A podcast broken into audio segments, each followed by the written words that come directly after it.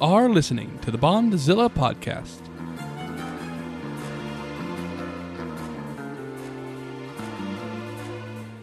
The Bondzilla podcast is an ongoing analysis of two of cinema's longest running franchises, James Bond and Godzilla. This week, we take a look at the origins of Sean Connery's acting career, and we get to take a look at a Walt Disney production. It's 1959's Darby O'Gill and the Little People.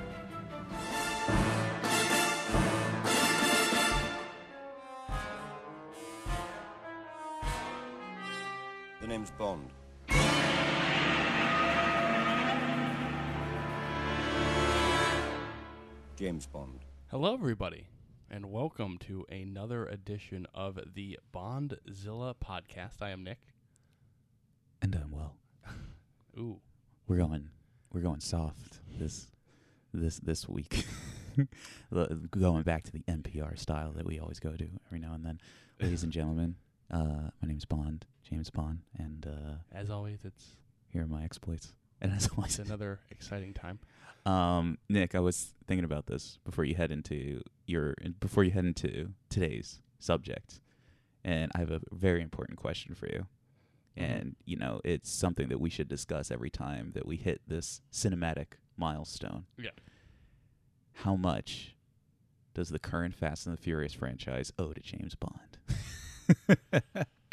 I was thinking about this because we talk about on the Yeah. show about how much both of these franchises. Oh, did you get them? Yeah. What was it? Was it just like a It's some Like some a- sort of bug. bug? You're just gonna leave the body there? Well, I mean, I'm not. We're recording a podcast right now. Not really much I Yeah. can do with it. um, but um, Nick just killed a bug in Yeah. case that wasn't clear. Um, but we talked about on the show about how both of these franchises have, in some ways, uh, always have influenced um, uh, other you know Right. movie and cinematic uh, experiences and.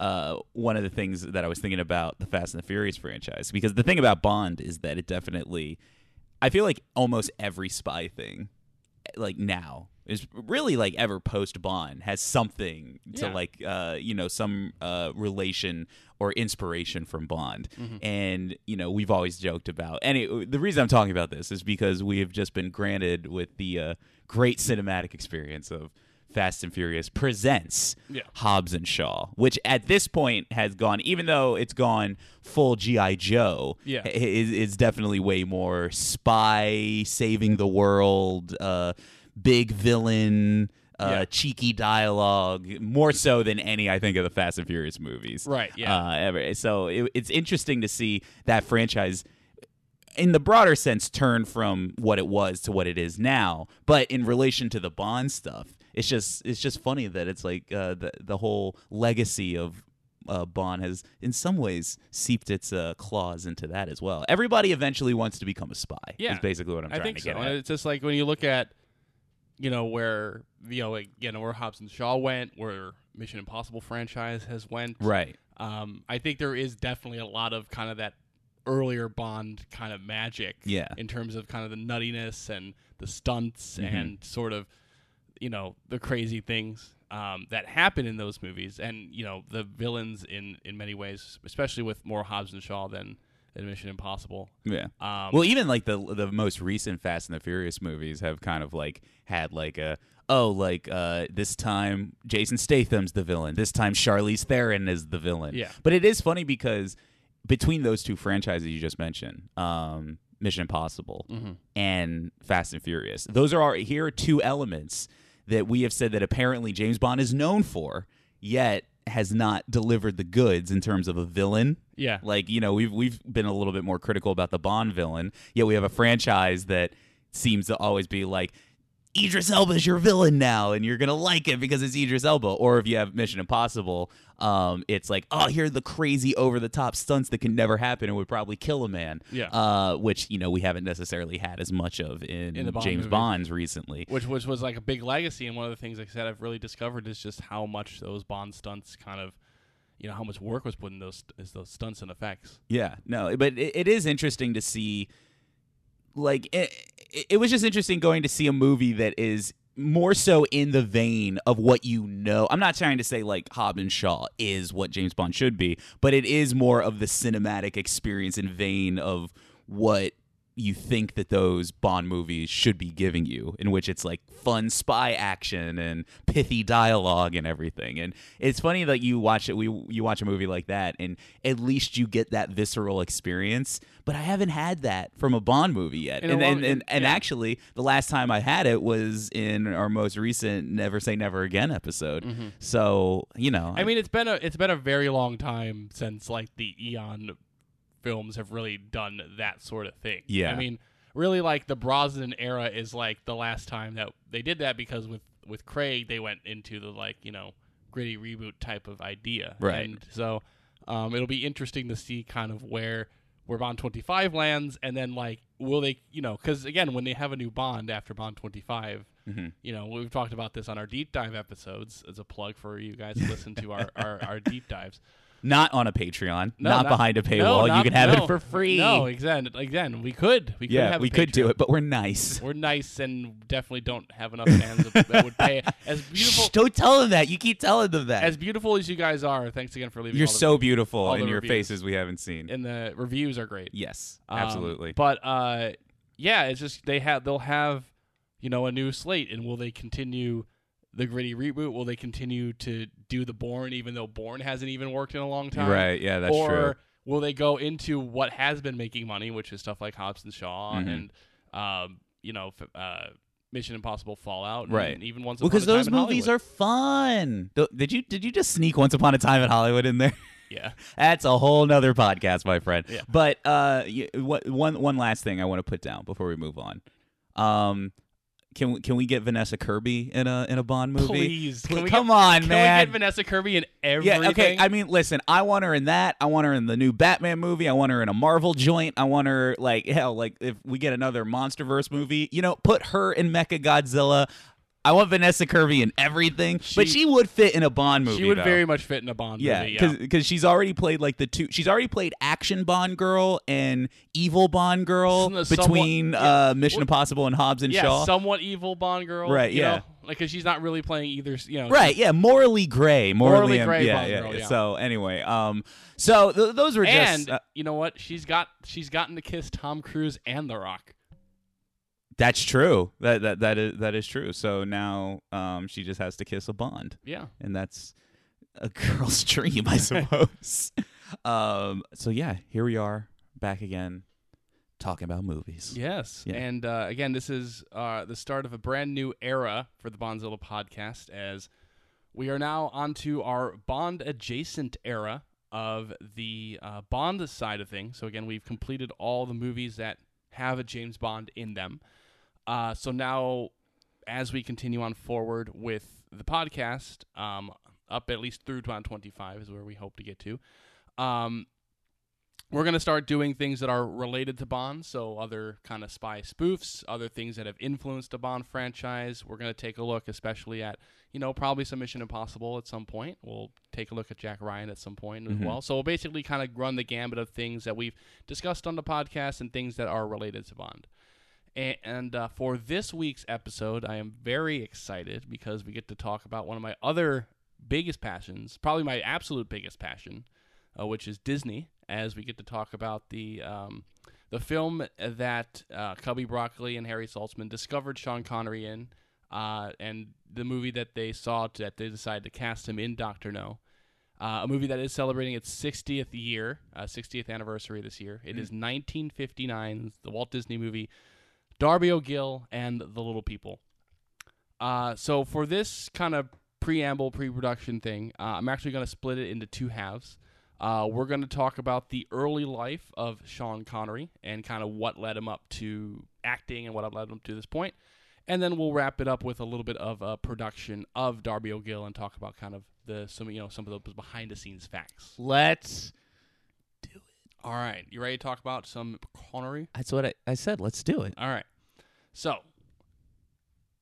Thomas Sean Connery was born on August 25th, 1930. Who is Thomas Sean Connery? I thought we were talking about Sean Connery. That is actually they're one and the same. Will. What? Uh, he was born on August 25th, 1930. So actually, it is his birth month. So it also kind of works out that way. He'll be celebrating his birthday later uh, this month when we were talking about Godzilla stuff. But, Oh, nice. Um, Uh, he was born uh, very Scottishly um, to a Scottish mother and a Scottish father, of course. Um, uh, though he does have uh, his great grandparents were Irish immigrants. So Connery would always say that he was fully Scottish with a little bit of Irish in him uh, somewhere. Um, he uh, very much kind of grew up within sort of the framework of being a Scottish child, um, very into kind of Scottish history, Scottish lore, um, as well as kind of the Roman Catholic nature of uh, you know the Scottish lifestyle. Um, now, obviously, he was born Thomas Sean Connery. Um, he he says that uh, he got the name. He started referring to himself as Sean because he had an Irish friend named Seamus when he was a kid, and they were both inseparable. So their other friends would just call him Sean and Seamus, kind of as a little kind of duo thing. And so basically, he kind of referred to himself as Sean. Um, though his within his family, he was always called Tommy. Um, but basically, he could have had a normal childhood in, in to an extent, um, but he was a fast grower. Uh, by the time he was 12 years old, he was six foot two, Ooh. um, and also known at that time as uh, Big Tam. That was his nickname in, uh-huh. in into school. Uh, and he also claims that he looked so adultish that he lost his virginity at 14. Nice. Uh, Definitely the man you want for Bond. hmm exactly. You know, so he, he that was kind of within him in his, in his youth. Um, and Though wa- it, it is funny because even if like let's say that's true, it definitely gives you him the swagger to be like, I could be an international man of mystery. Definitely. And he also claims that he lost his virginity to an army woman. Uh, so That's that's when you got to start poking the holes in the story. Yeah. It's like he, he had me. I, I believed the first part, but then when you said specifically an army woman, except the story could be so outlandish that it could quite possibly be true. yeah, but he he basically he like enjoyed sports as a kid. He played soccer. Um, he you know grew up doing like work as a milkman as well in high school. Um, but uh, that was basically kind of the normal childhood, seemingly pretty good. Um, but uh, he when when he went off of you know university and everything like that, he immediately went to join the Royal Navy and spent some time in the Navy. Um, at which point he acquired two tattoos. Well, did you know Sean Connery had tattoos? No, Um, so I did not. He, they're very small tattoos, but they are tattoos. He's he says really defines uh, who he was and who he is. Uh, his first tattoo. It's very, his, it's his first and last name. yeah. Well, uh, first one is just says mom and dad with a little heart. You Mm-hmm. know, it was one of those classic Navy tattoos. right. And the other one is, of course, Scotland forever. So that was basically like what Sean Connery wore on his sleeve. Oh, You know, okay. He loved his family and he loved Scotland. Okay. I was gonna guess a little four leaf clover, but th- that, I guess that's kind of close. Yes, sure. Uh, but um, Connery would leave uh, the Navy uh, to be discharged on the medical grounds of an ulcer. That was a family history thing. And so after the Navy, he was a very much kind of did not know what he wanted to do with life because he kind of thought, you know, I guess having sex with an army woman really inspired him to be like, well, I'm going to fight in the Navy and I'll have sex with army women all yeah. the time. Yeah. Um, but uh, Unless like he's like, I'm gonna become a person of the army, and then I'm gonna have sex with people. Like, he's like, you can do that in the Navy. yeah. Like he, he thought like you can only do that when you Yeah. go in the Navy. And then it, he kind of grew up a little yeah. yeah. um so with that he you know he started doing basically kind of odd jobs here and there um one of which was he was a lifeguard at one point but the, the the the the career that would kind of push him towards uh what he would what his destiny would be would that he would be an artist model for you know Oh, painters okay. in college so you know the classic kind of you know kind of sit nude or nudish still Tasteful nudes. tasteful nudes where artists learn to draw human anatomy and stuff Right, like right. that. And uh, you know, his size and his um, look basically made him perfect for that role. And through that, um, through the posing, um, especially with kind of his large and navy muscular body. Uh, he was approached to start uh, becoming a professional bodybuilder. That some people thought, hey, you would be pretty good at this. So he started to do that, and that was going to be his career for a long time. Uh, so he started professional bodybuilding around 1819, um, just out of the Navy. Uh, and he actually did very well uh, to start with. He finished third in some of his early festivals. He basically could have made a career out of it because you know first, second, third they get paid. Uh, so he basically could have been made a career out of bodybuilding. Uh, but the problem became is he became a little disenchanted with it uh, after he started to see American bodybuilders Mhm. because he felt that American bodybuilders had an advantage because one, um, they basically had no limits. That American bodybuilders, just the culture would let them allow themselves to push forward, you know, as their bodies as far as possible, so they could just get huge and probably took a little bit of those extra juices Mhm, um, right. that weren't as big in the Scottish or European bodybuilding scene. Um, and also the fact that the American bodybuilders uh, generally also really focused entirely on bodybuilding, whereas Connery and others in the European field also like to do other athletic activities. Which, if you know bodybuilding at all, doing actual athletic activities actually lessens your muscle mass. Mhm. Uh, whereas if you put your full focus on just lifting weights and stuff, you, that's when you kind of get the huge muscles Right. because Connery still enjoyed playing soccer. Uh, so, um, and in fact, he uh, was actually offered a chance to play soccer professionally um, right around this time where he was thinking about quitting bodybuilding. Um, this was about when he was 20. Uh, he was, was kind of playing some friendlies for like local clubs and stuff like that, and he was approached to you know start playing for you know Scottish League and stuff like that, and possibly be you know make his way up to like a World Cup sort of stage. Uh, but Connery felt like, well, most soccer players are done by 30, and I'm already like kind of approaching my early 20s, and I'd rather kind of figure out whatever I need to do to kind of have a lengthier career. Mhm. Um, so he kind of he could have been a big soccer star, um, but he passed on the opportunity. Hmm. So while he was doing this bodybuilding stuff, he was kind of at the tail end of the bodybuilding, trying to figure out well, what's like the next kind of thing I want to do.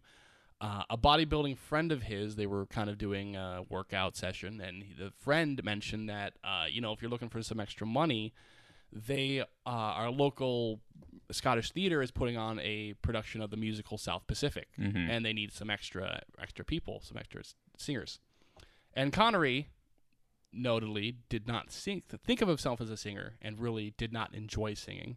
Not he was just in his personal life just didn't sing. He enjoyed music but didn't sing. Right. So he's like, "Well, I'm I'm not a singer." And and the other bodybuilder's like, "Well, you know, they did it's it's kind of the chorus, so like you don't really need to sing. You Right. need to kind of have a voice, you know, that kind of blend in, Fill it in, yeah. fill it in with the uh with the stuff." So Connery's like, "Well, you know, this is kind of some extra cash. I'm still trying to figure out what I'm going to do, um, and uh, why not? You know, why not go out?" So he, um, he went to the theater and he got the gig in South Pacific.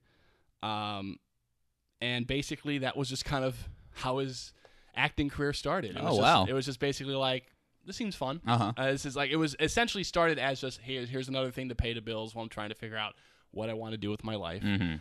Um, so he was basically like, yeah, South Pacific, and this is it. And then he had some fun times. Uh, but the other big moment uh, that kind of leads him to continuing is uh, two things. Uh, there was an after party for the after the first showing of South Pacific in the theater, uh, it, which is where Connery met uh, Michael Caine. Mhm. Uh, and Michael Caine, they ba- basically had a great conversation, became quick friends.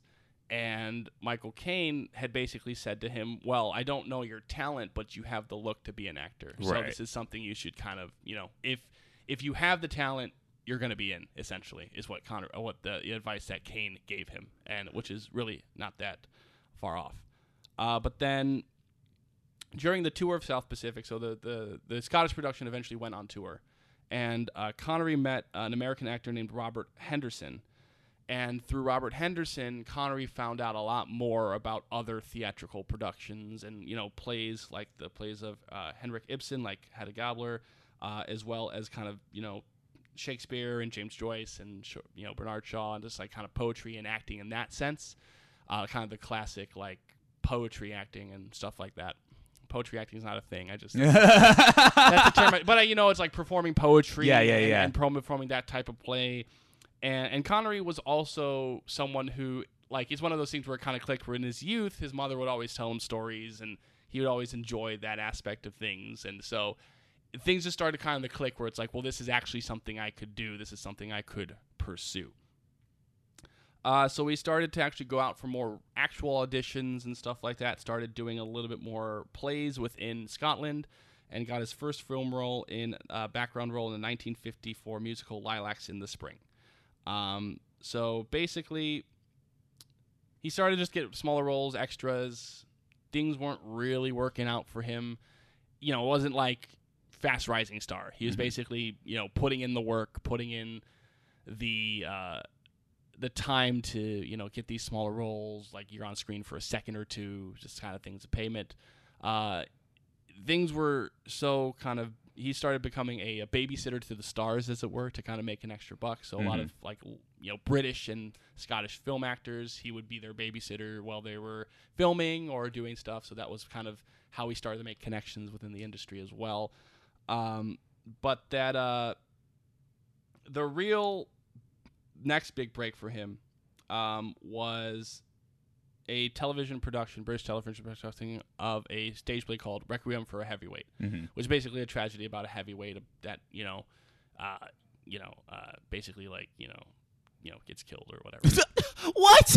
I don't know. I didn't. I that didn't. was that was you, you, that was such a build up to like such a simple thing. You were you were like, Well, you know, I was like, well, like- what happened? like You're he- like he died. he, he, like fights, but he like Right. you know he's too into it. Right, then, like, okay. you know, like he has like the big All fight right, where it's like, all I right, have to okay. win this, you know, that sort of thing. All right, fair enough. Uh, but the the thing was is that it was supposed to be uh, a reprisal of a role that was played by legendary actor Jack Palance Mhm. for British television and in a script that was written by Rod Serling.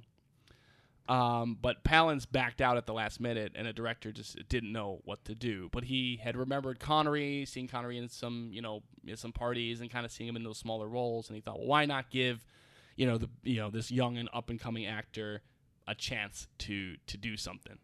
Uh, so basically, that Connery does that production of Requiem for a Heavyweight for BBC television, and that starts kind of getting him more and more roles. Starts getting him an agent, more and Mhm. more ideas. But most of the t- mostly still, he's just kind of doing kind of roles on British television with the occasional uh, film role, as it were. Um, but basically, like what I found very interesting about like kind of this early career Connery is that it really does match up with the way that Connery always seemed to act about acting hmm where where it was like he definitely enjoyed acting and he enjoys talking about acting, but it really, you know, when you see Connery chat sometimes and kind of especially the later half of his career, he very much is kind of that like, yeah, well, I just kind of doing what I do, you know, Right, It's like yeah. he- he's very much like you know, it wasn't He, like, he's part of the. He's one of those like. Uh, in fact, I think a little bit more so, like you know, like I think Michael Caine actually is a lot like that too. Where I mean, clearly they enjoy the the craft and the vocation of it, but uh, there is definitely a sense of they enjoy it, but it is also like something that they do for a job, and that they kind of like balance that out pretty well. But it's like it, it's funny because you see people when they perform or do anything in the arts, uh, clearly they do their job and they're talented at it and they do it but to them they also unless with the exception of maybe they're working on something that they think is like mind-blowing for for the most part they seem to look at it as like a job that they like to do Yes. yeah and he he's in that wheelhouse. But it's Mhm. always just like when you look at him, he's just he's very he seems like especially in interviews, like you kind of you do hear some things about like kind of the hard-headedness and the stubbornness of Connery sometimes within these productions, Mhm. but especially when you see him kind of but I always feel like those stories come in the heat of acting. oh sure and, that- and that kind of the passion of acting, which I think he does have it now. Not to say that he doesn't care about acting, but when you see him in like interviews or reflecting on his career and stuff, he's always very like chill, Mhm. calm about the way he talks about it, and he's just kind of like, this was the way it kind of worked, and you know, we did this thing and that thing, and you know, um, yeah, and Connery. Yeah. Um, the last thing I'll say because we're really, you know, really with Connery, it kind of leads up where he's just kind of doing all these. so yeah so anyway so th- this is what led him into the acting proper and acting then proper, yeah yeah. okay Mhm. Um, but he did have a reputation uh, for being like actually physically imposing, and I think that's what also caught people. right Um, there's there's a story about early on in his acting career where he was uh, apparently targeted by one of the uh, Scottish kind of gangs, Mhm. essentially, kind of like a you know this group of like youngsters that Right. like you know try to you know get on people, And apparently, there's a story that goes that he was basically approached coming out of a bar in Scotland, and they tried to steal his jacket and tried to beat him up. So he basically initially got away and then chased him down uh, onto a balcony and Uh-huh. basically like just kind of took down the leader essentially. Like basically had a fight, like started like just kind of took him down, started choking him. Uh, a little bit, and then basically he had this reputation of like, well, he's also a fighter, uh, which kind of actually that that that's a story I want to I want to check the details on that one too. we gotta we gotta there's a, so we gotta ch- we gotta we gotta go find Connery. We gotta ask him about having sex at 14 with the army. yeah, I don't know which which story I want to hear more about. Yeah, I think the fact again, there's always a detail that's like too absurd. Like he went back and and searched them out. He went to go find them. Yeah. like he's Batman. Like it's like no, what? Um. So anyway, so then he so he's now now he's acting. yeah. So now he's up to that point of acting, but he really so the Requiem for a Heavyweight thing was you know kind of his big break within British and and like, Right. European uh, acting because he essentially got this big TV role um, that would be occasionally replayed on BBC, and now he was basically starting to get a little bit larger roles. But in this, like, let's say that was 1956. Mm-hmm. He's so a working actor. he's a working point, yeah. actor, but nothing nothing too big yet. hmm But it's it that's coming for him Until until we get until there's one giant mouse that Yes. finds him. All right, so now we're going to move on from from the Connery discussion into the discussion of our movie today, Yes. Darby O'Gill and the Little People. So this is I'm going to be talking a lot because I'm live. I love Disney. Mhm. I- I've mentioned this a few times. Save some for the movie. I save some for the movie. Save some for the movie. Uh, but just I feel like what would be good for this one because I could also start a whole podcast about Disney. I you know I have almost done it at some point. Maybe I will in the future. Uh, for those of you listening, it could be something. Um, but basically we're in 1959, but we're gonna go back to 1947 for a Mhm. second. So 1947, um, Walt Disney in the kind of the end of the World War II era of the studio, which was a very tough time for the studio. The the U.S. government essentially took over their studio as a base of operations for you know the war in the Pacific after Pearl Harbor. Mm. Um, they had to basically cancel a bunch of projects, like you know stuff like Peter Pan and Alice and Wonderland had to be delayed because they just didn't have the money. Most of their animators went to off to war. So that's when they did the World War II era of the studio. So they did the South American films and you know Fun and Fancy Free, Make Mine Music, kind of the anthology type of films that they did, as well as most of their money was made doing propaganda work for the government. Um, you know, propaganda shorts uh, and uh, army films for training videos and stuff like that. Uh, oh, the bug's alive. Is it? Get him. Yeah. There we go. Well, then don't don't just like you just don't like like, you just like swept him like No, I- onto the floor I like over to the side. I didn't mean to. Well, you didn't mean to, but you did it. I have to be honest. I think did he play dead for a while? Uh, That's that's fun. That's that's actually yeah we saw yeah, well, yeah, because we I had we- forgot about yeah, it. we saw nature and he's just Yeah. I didn't mean to put him down there, so he's could still. well, I mean, now he's down there, and now he could be alive, and now he's plotting his revenge, and it's all your fault. I know. Anyways, so but basically now the war is kind of ending. Uh, the the U.S. government has gone away from the Disney studio in 1947, and Walt wants to kind of return to regular production. Um, and the other thing about that period of the studio, 1947, is that they had started to do some live action stuff, but nothing major yet. Because the live action history of that studio is that early 20s they did the Alice comedies, which combined animation live action. Then with with Oswald and Mickey into the original Snow White and stuff like that, they really focused in 100% on we're an animation studio. Uh, and then they started to experiment with doing live action stuff with stuff like So Dear to My Heart, Song of the South, uh, and the th- Three Caballeros and Saludos Amigos and stuff like that. Uh, but Walt always had an eye because what the other transition is 1947 is that they've really transitioned from essentially being an independent studio to being kind of their own thing. Because Mhm. people forget about Disney, especially now that the company is so huge, Mhm. and the company's always seemingly had kind of a huge presence. But the the studio was essentially a kind of independent mom and pop studio in the sense that it was very much insular. It wasn't like stuff like Fox or Warner Brothers or MGM or RKO, which was their initial distribution deal, where those were like huge studios. They were making like 20 films, 30 films a year and, you know, hiring in directors and actors and stuff like that. Disney at the time was very much like we're just kind of small time studio, very insular, very much like just kind of making a film or two Mm. every year. And now with the World War II stuff, the studio was kind of on the brink of collapse essentially because they couldn't make so much money during the war. Um, so they started to try to kind of expand their reach to try to, you know, take some risks make some things happen. So 1947, Walt decides that he wants to do another animation live action uh, film in the realm of "So Dear My Heart" and "The Song of the South," uh, and he decides he wants to he wants to take inspiration from his own Irish heritage. Uh, so he travels to Ireland uh, to do some scouting and announces a film called Three Wishes, which is about a which would be about a kind of a man and a leprechaun kind of going to war with each other essentially. Um, and he has a scriptwriter in place. He kind of has announcements done, but the other kind of issues that they had struggling at the end of the war basically prevent that from being made. And the studio wouldn't recover from the World War II era until uh, they do Cinderella in 1950. Uh, so between that time and 1950 as well, uh, Disney decides to go full on with the live action portion of his studio because his previous live action efforts have all included animation. So they've all included like either you know a lot of animation with live action or animated segments or what what have you. It was always kind of both. And Walt decided, well, now is the time where we're having this success. We got to start expanding ourselves. We're our own studio now. We're not and then you know we're not distributing with someone else. We can make our own decisions. Let's start doing live action stuff.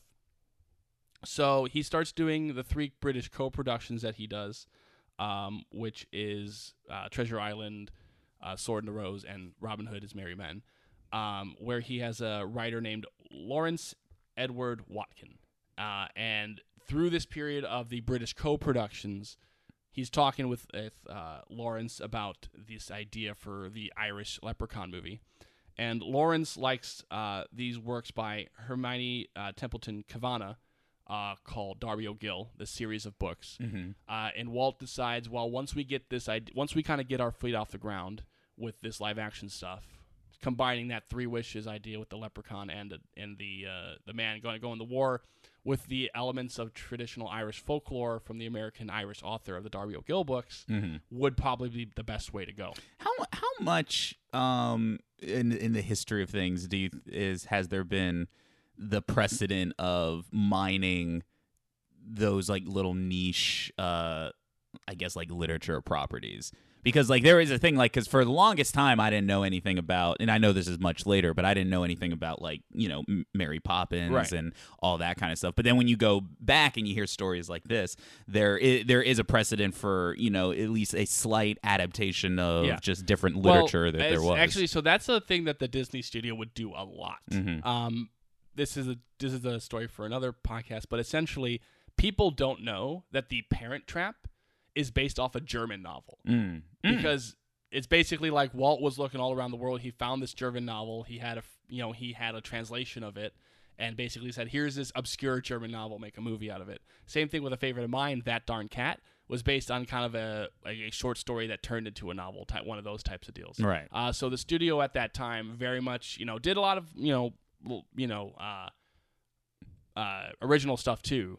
Uh, but even the Shaggy Dog is based off an Italian story. So right. It's basically well, but I think, but that's the the the point of where I mean, I'm just saying like an adaptation of this, you know, this literature material because by the time that you know they do make it, it has kind of made a life of its own. Yes. But the it's just interesting that the Mhm. originating point is through some sort of either uh, direct translation or inspiration from Yes. different literature. It's absolutely, Yeah. absolutely, and that was like a key to what they wanted to do. That even if it wasn't like here's this big adaptation, they like taking the inspiration and then making it their own. That's Right, very much always kind of the Disney way. Even with you know the obviously the animated films, um, similarly, you know they're based on lots of them are based on bigger stories, but it's also like they make it you know whatever. Well, true, yeah, especially like those the early ones, which are all like you know Most different public domains and um, uh, fairy tales and things and, like that. and, yeah, uh, a lot of novels too. Stuff Yeah. like like uh, uh, you know, Hundred on Dalmatians was a novel and stuff like that. So that I did not know that. Mm. Yeah, Actually, again, real quick aside before we get back,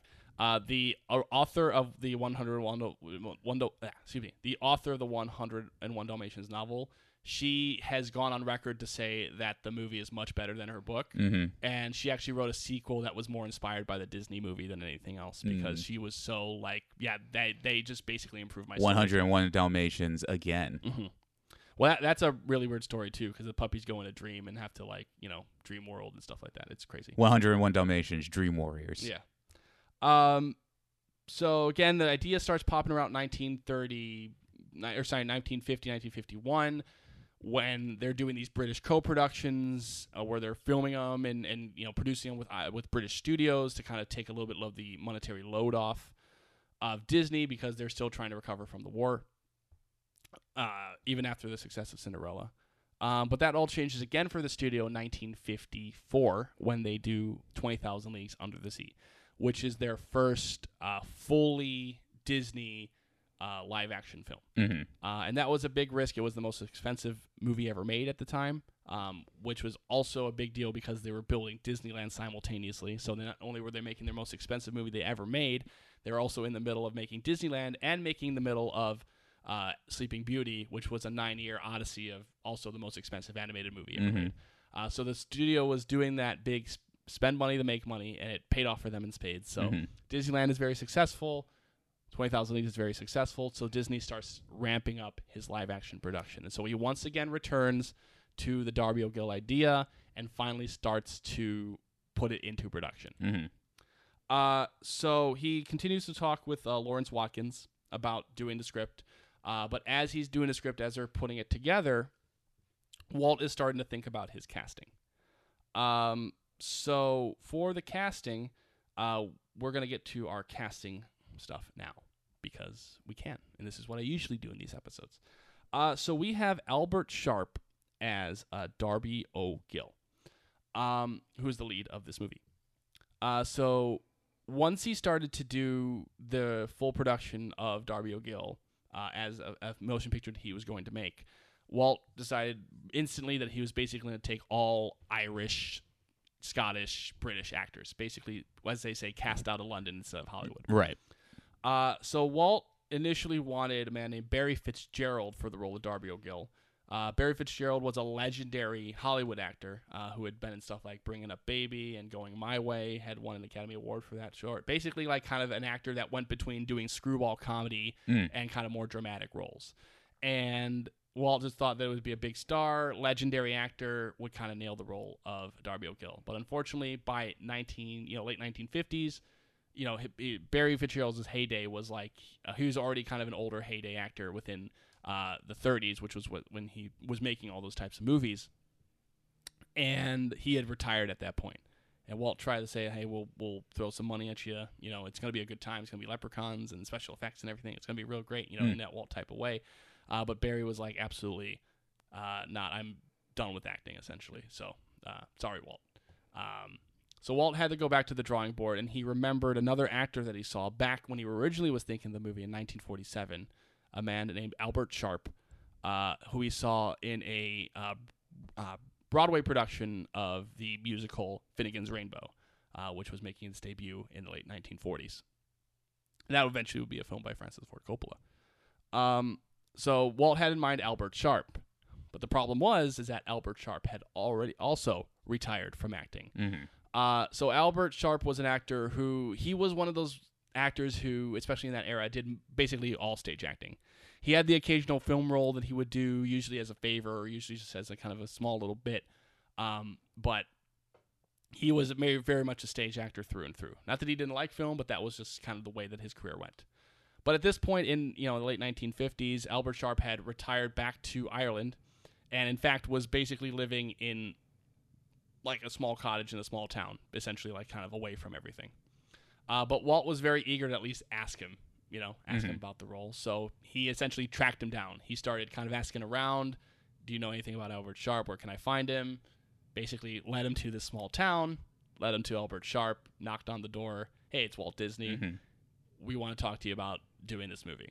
And eventually, like Albert was kind of up and down about it because he had retired, but the fact that it was like Walt Disney seeking him out and coming to his door and saying, "Do you want to be in this movie?"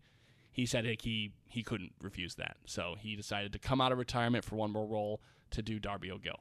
Uh, and also that he felt that the role was very fun, very Mhm. different than anything he had done before, and he thought he could have a good time with it. Uh, similarly, we also have um, Jimmy O'Dea as King Brian of the Leprechauns. Yes. um, so Jimmy was a actually kind of interesting. Uh, Jimmy was a uh, also a Irish actor, uh, most known for starting his own theater company.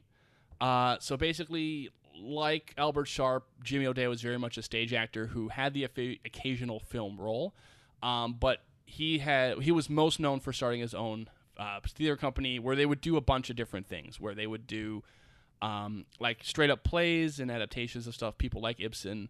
Um, they would also do kind of more modernized vaudeville type of things and kind of variety shows where it's kind of like sketch stuff and very silly things. So they were all over the place of terms of what they did, but there was a very popular theater company.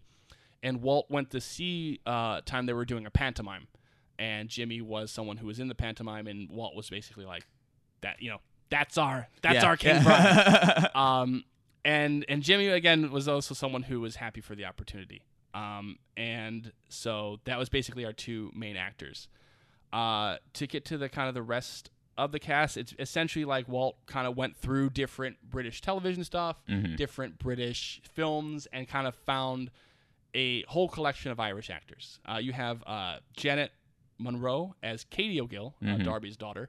Um, Walt's uh, she was again up and coming Brit- uh, Irish actress um, who was doing a lot of BBC kind of anthology series, just kind of you know they would just like the you know Murder of the Week or whatever it would be, where they just she just play a character.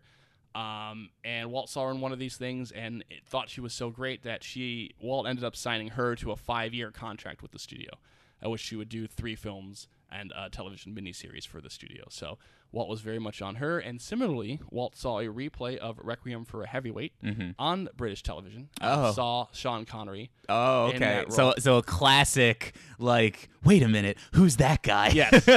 um, and and brought Sean Connery into the role. Oh, of- okay. Of, that. So um, now he. Uh, I should mention too that Connery had been signed at this point because this is the day of studio contracts Right. in the way. Because now we have franchise contracts in this Mhm. day and age. We have like Marvel signs you for a five film deal or whatever it is. Right. But back in this day, if you remember, um, you know, to you know, classic film stuff, is that you you had a contract with the studio, Right. Where like, okay, we're gonna sign.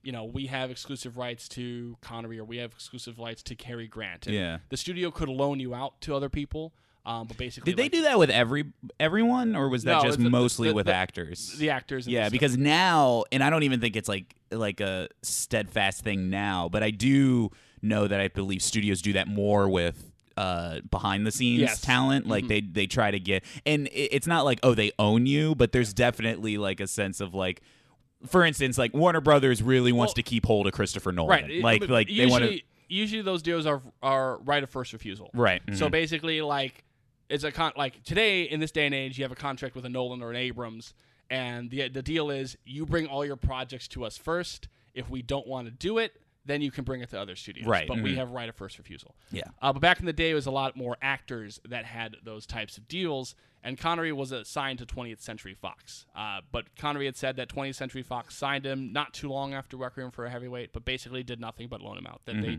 that the studio basically kind of got him and then did nothing with him.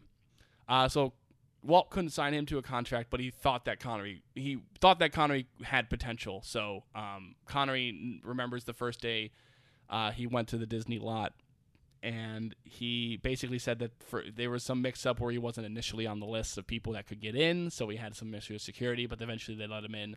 He went up to Walt. Walt took him on a tour of the studio, and basically, he's you know kind of because this was also to be frank is that this was Connery's first Hollywood production. right yeah So he had done, you know, the British kind of British films, and he had done mostly British television. But this was first time on a, Yeah. on a wall. On and a I, and I wonder lot. what that's like for him too, especially like with his um you know his bodybuilding background and him being more fascinated or at least like have an opinion about you know American uh, Yeah. the American side of it. So now he's coming into like you Right. know uh like basically American cinema at this point. and uh, and Connery always, uh, you know, like most people of that era, Walt uh, Connery had nothing but great things to say about Walt Disney, Mhm. uh, and he basically had a, a wonderful time uh, doing the film, and uh, he was always impressed by how much interest Walt took in like his young actors. Not in the way that I, you know, not not in the sexual way, No, I think I, th- I think we got it. but basically, like he Walt was very much like, like you you should like up and coming actors. yes, yeah, yeah, mhm. should say that. Yeah. that was the best better way to put yeah, it. yeah. But, but, but Walt was very much like you know, uh, always involved with the production and always Right, on set right. and and basically making sure you know, like giving his own advice um to the actors. And it's so like funny like just going back and like thinking of it because now it's like more of a you know we have like disney proper and then you have like different branches of Yeah. the studio you have your lucasfilm and then you have marvel and then basically it's like uh different heads of each of the, like kathleen kennedy is overseeing star Right, wars and kevin Pete feige is Pete Docter and uh, Jennifer Lee are doing animation yeah, right now. and Kevin Feige's doing Marvel. Where so it's just funny, like they're like having that more, uh I guess that like early Lucasy, like Yeah. or not not Lucasy, but like like a heyday of like Lucasfilm and George Lucas like going around basically just approving of everything and just Yeah. being that one guy. Um, and I think again, like I said, like what's what people forget is this house really small time for as much as they were doing, as much as they were expanding in the fifties to being from being just an animation studio to doing live action to creating the first true theme park and Right, stuff yeah. like that. That the studio was still like the thing about Disney is that it was always a studio, especially within the Walt era, that was like a, a failure or two away from being on the brink of extinction. Right. And there are so many times in that studio's history where it's like, oh, if, if this film fails, then we're done with this, or we can't do this, or you know that sort of thing. It was very much a small time mom and pop uh, production that was doing big things. Right. And it was very it's very interesting to kind of look back at the history of that studio and see like how much amazing stuff that they did knowing that the next flop could really put a damper on the studio. and I'm sure with such a small operation doing so many big things that every worker who worked on everything was treated with the utmost like respect and time and compensation. And that's when the crickets start.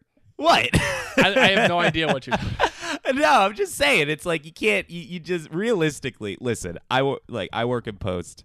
This happens today. There's no way that you're small and you do that many things and everybody's happy. Yeah. behind mean, the you're scenes. You're not wrong, but no, but it, but it's also like- I, I, that you know that's just like kind of like uh, it is one of the things like that is about it because when you think about it, it's you, you, you just don't think about it because when you think about what the entire company was able to succeed with their projects, Mm-hmm. it is extra- extraordinarily impressive. Um, and you know that is just one of the things where it's like you know you have such innovation being hap- happening, and then you know there's are, are those little details about Yeah. like the the behind the scenes of pe- of people working, and Yeah. you know it's uh you know it's the it's the blood sweat and tears some willingly given some given because it's the job.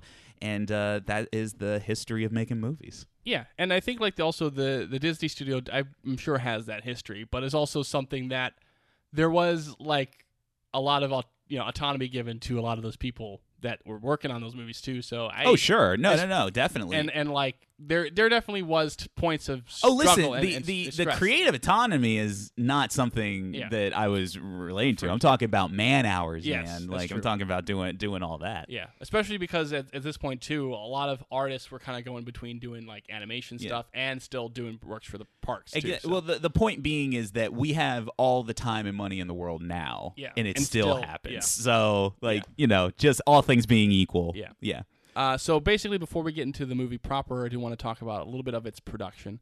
Uh, most of the movie was shot in Los Angeles on the Disney lot, and also within you know different kind of fields and stuff around Mhm. L.A., Anaheim, all that sort of stuff that they would film at. Um, most notable, probably story wise, about the movie are the special effects, um, which were very much.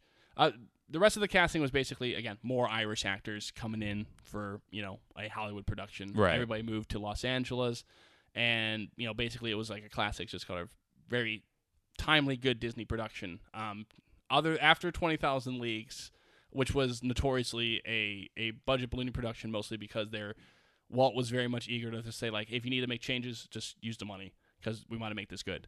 Uh, but the productions after that were pretty more tight. Um, so Disney productions were pretty known for being pretty tight Mhm. operations, um, especially with their own.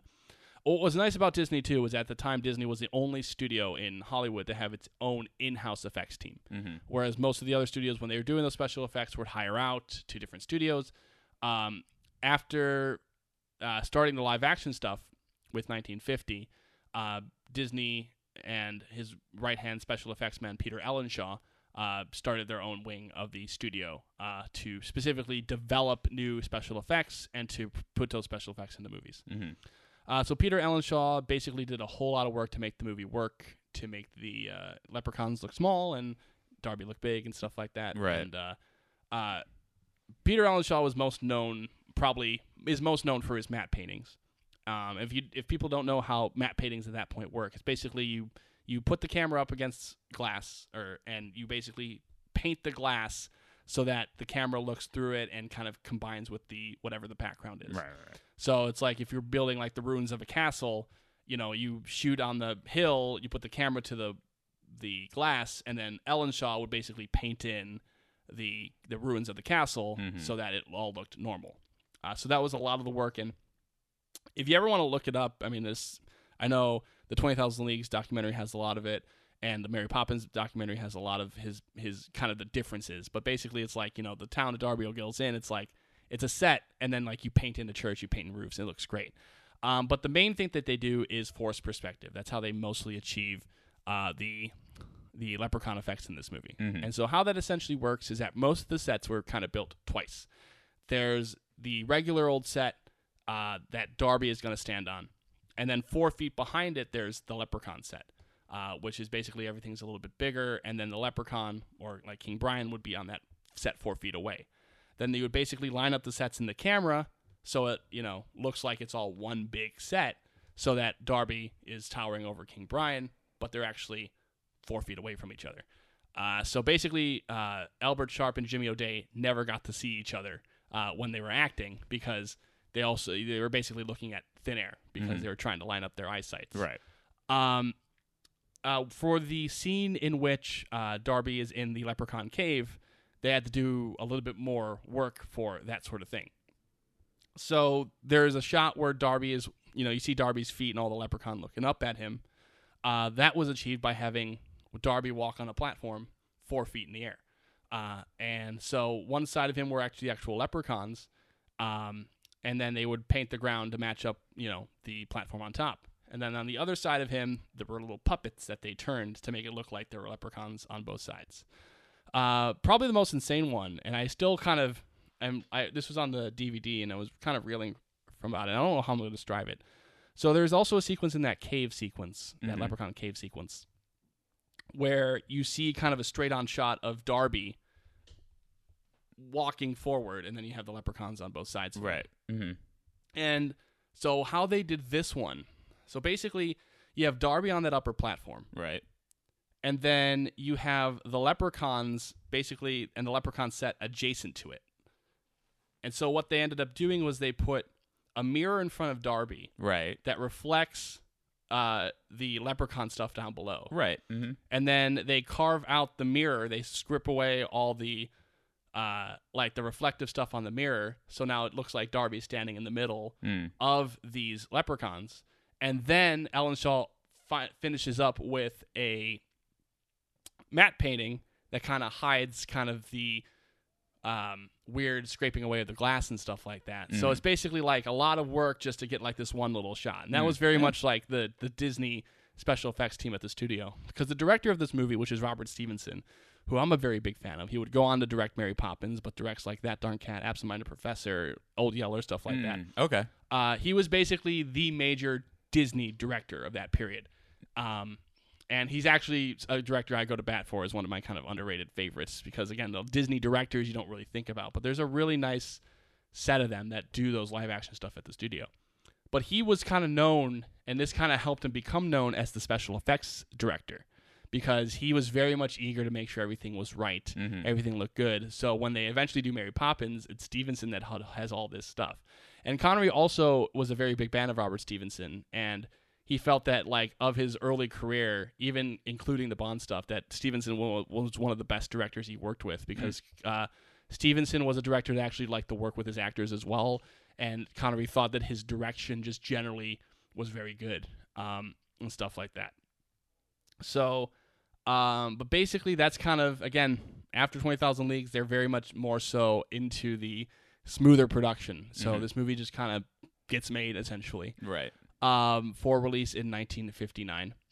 Um, the last thing I'll kind of say is that Walt really wanted to have a lot of fun with this one. Uh, so within the marketing, he, as you probably saw at the beginning of the movie, uh, within the marketing itself, it's basically implied that King Brian is a real leprechaun that chose to act in the movie.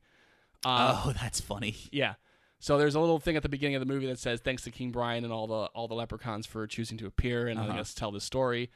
Um, so all the leprechaun actors and, and Jimmy O'Dea got paid a little bit extra, so so they wouldn't be they so they got paid a little bit extra, but in in reference that they wouldn't necessarily be credited and all this stuff, Uh-huh. which is more important for Jimmy O'Dea because this is also the time of Wait, you mean like so they were just gonna be it was there was they weren't gonna be credited as like the actual actors Yeah. it was just gonna be like as if the leprechauns were Yes, real yeah. so they kind of blair witched it a little bit little where bit, they yeah. like tell the told the bit. actors to be like just stay hidden Yeah. and we're gonna pretend you're Um, actually dead So it's funny because Jimmy O'Dea like is still in the opening credits, but within all the press releases and Mm-hmm. stuff like that, and all the interviews, it was like King Brian just like let us film him to the point where for the Disneyland show, Walt did a little bit of acting himself, Mm-hmm. where he shot a show called "I Met the King," uh, I captured the King of the Leprechauns, and it's basically like Walt is telling a story and acting out this story of him meeting the real Darby O'Gill and King Brian and convincing King Brian to be in this movie um, with him. And it's a really fun episode of the, of the Disneyland show, and it's it's Walt kind of having a lot of fun with himself.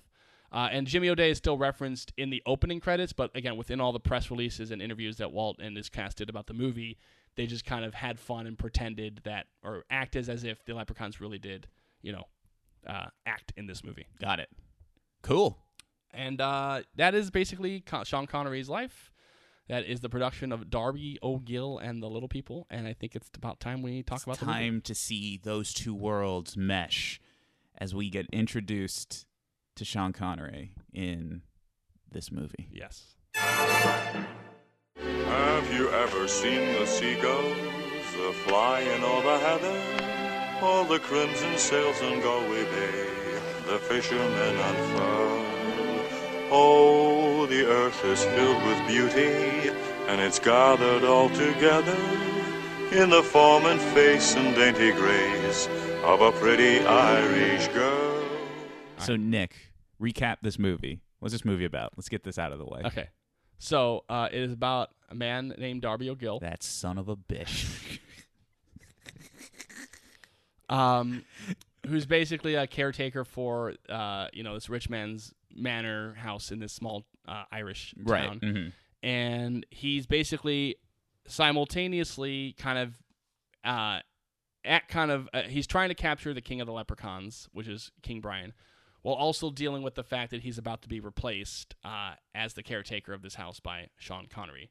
Uh, so he's kind of you know trying to you know protect his daughter from the news. He's trying to kind of you know better his life through finding King Brian and essentially going all these little misadventures in that Mhm. realm. right So that's the movie. yeah um so uh yeah that that that's the movie And that's the end of the episode. I yeah, guess. that's the end. Yeah, no, no. It's it's, it's just uh, you know, I'm just trying to figure. I'm just trying to figure out like the uh, the the best way to continue this. I'll, I'll start. I'll Yeah. start with my uh, general thoughts. So, yes, I am a very big Disney fan, and a couple years ago, two years ago actually, I went on this kind of journey of going through the Disney live action uh, studio films of the Walt Disney era because that was really my one little blind spot. Like I knew at that time, you know, two years ago, I knew all about the animation, all about the music, all about the theme parks. Um, but like the Walt era live action, so stuff like Darby O'Gill and the original Shaggy Dog and stuff like that was just stuff like it was a little bit of a blind spot. Um, especially because it's hard with these movies because obviously with the way that the studio has gone on, especially post Walt into the 80s where they really doubled down on the animation and the park stuff, that this kind of live action stuff kind of falls to the wayside uh, with the occasional exception of like people remember a Parent Trap or Mary Poppins obviously. So I was I've always very excited for to share these movies because I think there's a lot of hidden gems within kind of the Disney live action canon. Yeah, what is it? Do you, do you think this specifically about like because here because my feelings about it, it's like an enjoyable, um, you know, a piece of that Di- that Disney family friendly live action archive of Yeah. those early like uh, because this movie came out 50, 1959, so 60 years ago. So around that like 50 60s era of films like this Yeah. very very breezy family fun affair so like so what what is it about this era of or these types of movies that that you see that, that you seem to like so much I I think there's just it's really just kind of that Disney charm that kind of grabs me. Um, because especially because I've not only gone into the live action live action film stuff, but you know I've gone into some more of the Disneyland TV show stuff. So stuff like the Tomorrowland series of like Mars and Beyond and stuff like that, which is something I think everybody should look up. It's a great episode of the Disneyland show. Uh, but stuff like the Davy Crockett TV series, uh, um, Swamp Fox and Annette, as you've seen me watch. Annette. Annette, which is a it, which is like a Mickey Mouse Club serial. And what I think is just a common there's just this sort of just this kind of Disney charm that kind of grabs me. This the the way that the tone and the way that those movies present themselves um in terms of kind of there's something about just everything that I like about Disney. So like these kind of underrated songs and underrated scores and like these actors just kind of doing kind of little whimsical little sequences. Right. It's just like there's just something about as cliche that sounds like that Disney magic that Well- like I just kind of find that really connects it to the entire canon. That connects it to what I like about the parks and the film and the animated films, which is the stuff that people know. what what what what is this movie classified as genre wise Fantasy. Is it fantasy Yeah. or is it like a comedy? Is this like Fantasy would, Would you would this be a comedy? The, the the interesting thing that I found while watching this um, was there is like I mean it's it's just very breezy. It's a, it's a very breezy. It's very loose on um it's it's loose on like plot and i don't mean like it has no plot. It's just like you know it has its story it's telling but it's like more of just kind of like a little bit more episodic. Like he ends up in like like we we show the problem we show the characters but then he ends up in uh in the leprechaun cave and then that starts a little bit of a musical set piece itself and then it like moves on and then Right. it, it's kind of Yeah. like and then at the end of it it's just kind of like uh it's very much like a fairy tale like Yeah. it's very much like then he learns his lesson at the end of the day and he goes through all of his shenanigans it's like uh, but but it's yeah. funny because nobody would make that n- nobody makes that Oh, movie exactly. now And you know what? I think that's kind of the case too about why I kind of especially love these little hidden gems Mm-hmm. because there's so much of them like that are just weird and wacky in their own special 50s and 60s way. right I mean, I've talked about you know stuff like you know kind of classic other Disney stuff like you know that darn cat which is one of my favorite films ever now, and like Absent-Minded Professor and Search of Castaways, which is like kind of all these things which like they go different genres. Some are more epic, some are more comedy, but there's just a, something specific about the way they make these movies that is just so you know unique to that period. And i think especially with unique to that disney period Right. which is kind of you know that 50s era of the studio which might secretly be my favorite overall era of the studio as well. Kind of that 50s and the 60s when they're doing like alice and lady and the tramp and and uh, doing the disneyland show and doing you know into the 60s with kind of the underworld animation stuff. I think that probably might be my favorite area of era of the studio. And i think it's because like and I think it's very shown in Darby O'Gill is that the the studio is basically just like we're just gonna do what we want Right. and just make a movie and we hope people enjoy it or Right. we make a show and pe- people enjoy it. Right, but it's just funny because I it's just interesting to me because if you made a movie, if anybody studio independent made kind of like a series of movies like this right now, like I would I would guarantee that there's a there's the feeling that I had with this movie is that if you made it nowadays, like people wouldn't get what the point of the movie is. Mm-hmm. Like what is the purpose behind a movie like this? Yeah. So like I and that's not a knock on the movie. I do think like if you made this movie today, it would just have to be a comedy. Like it would have to be a If- comedy starring Steve Carell, and it's about like you know, oh man, he's down in his luck, and then but he finds a leprechaun to to help him out. Like, and then it's like a big lesson. Like it's definitely a lot more traditionally narrative driven, Mm-hmm. where um.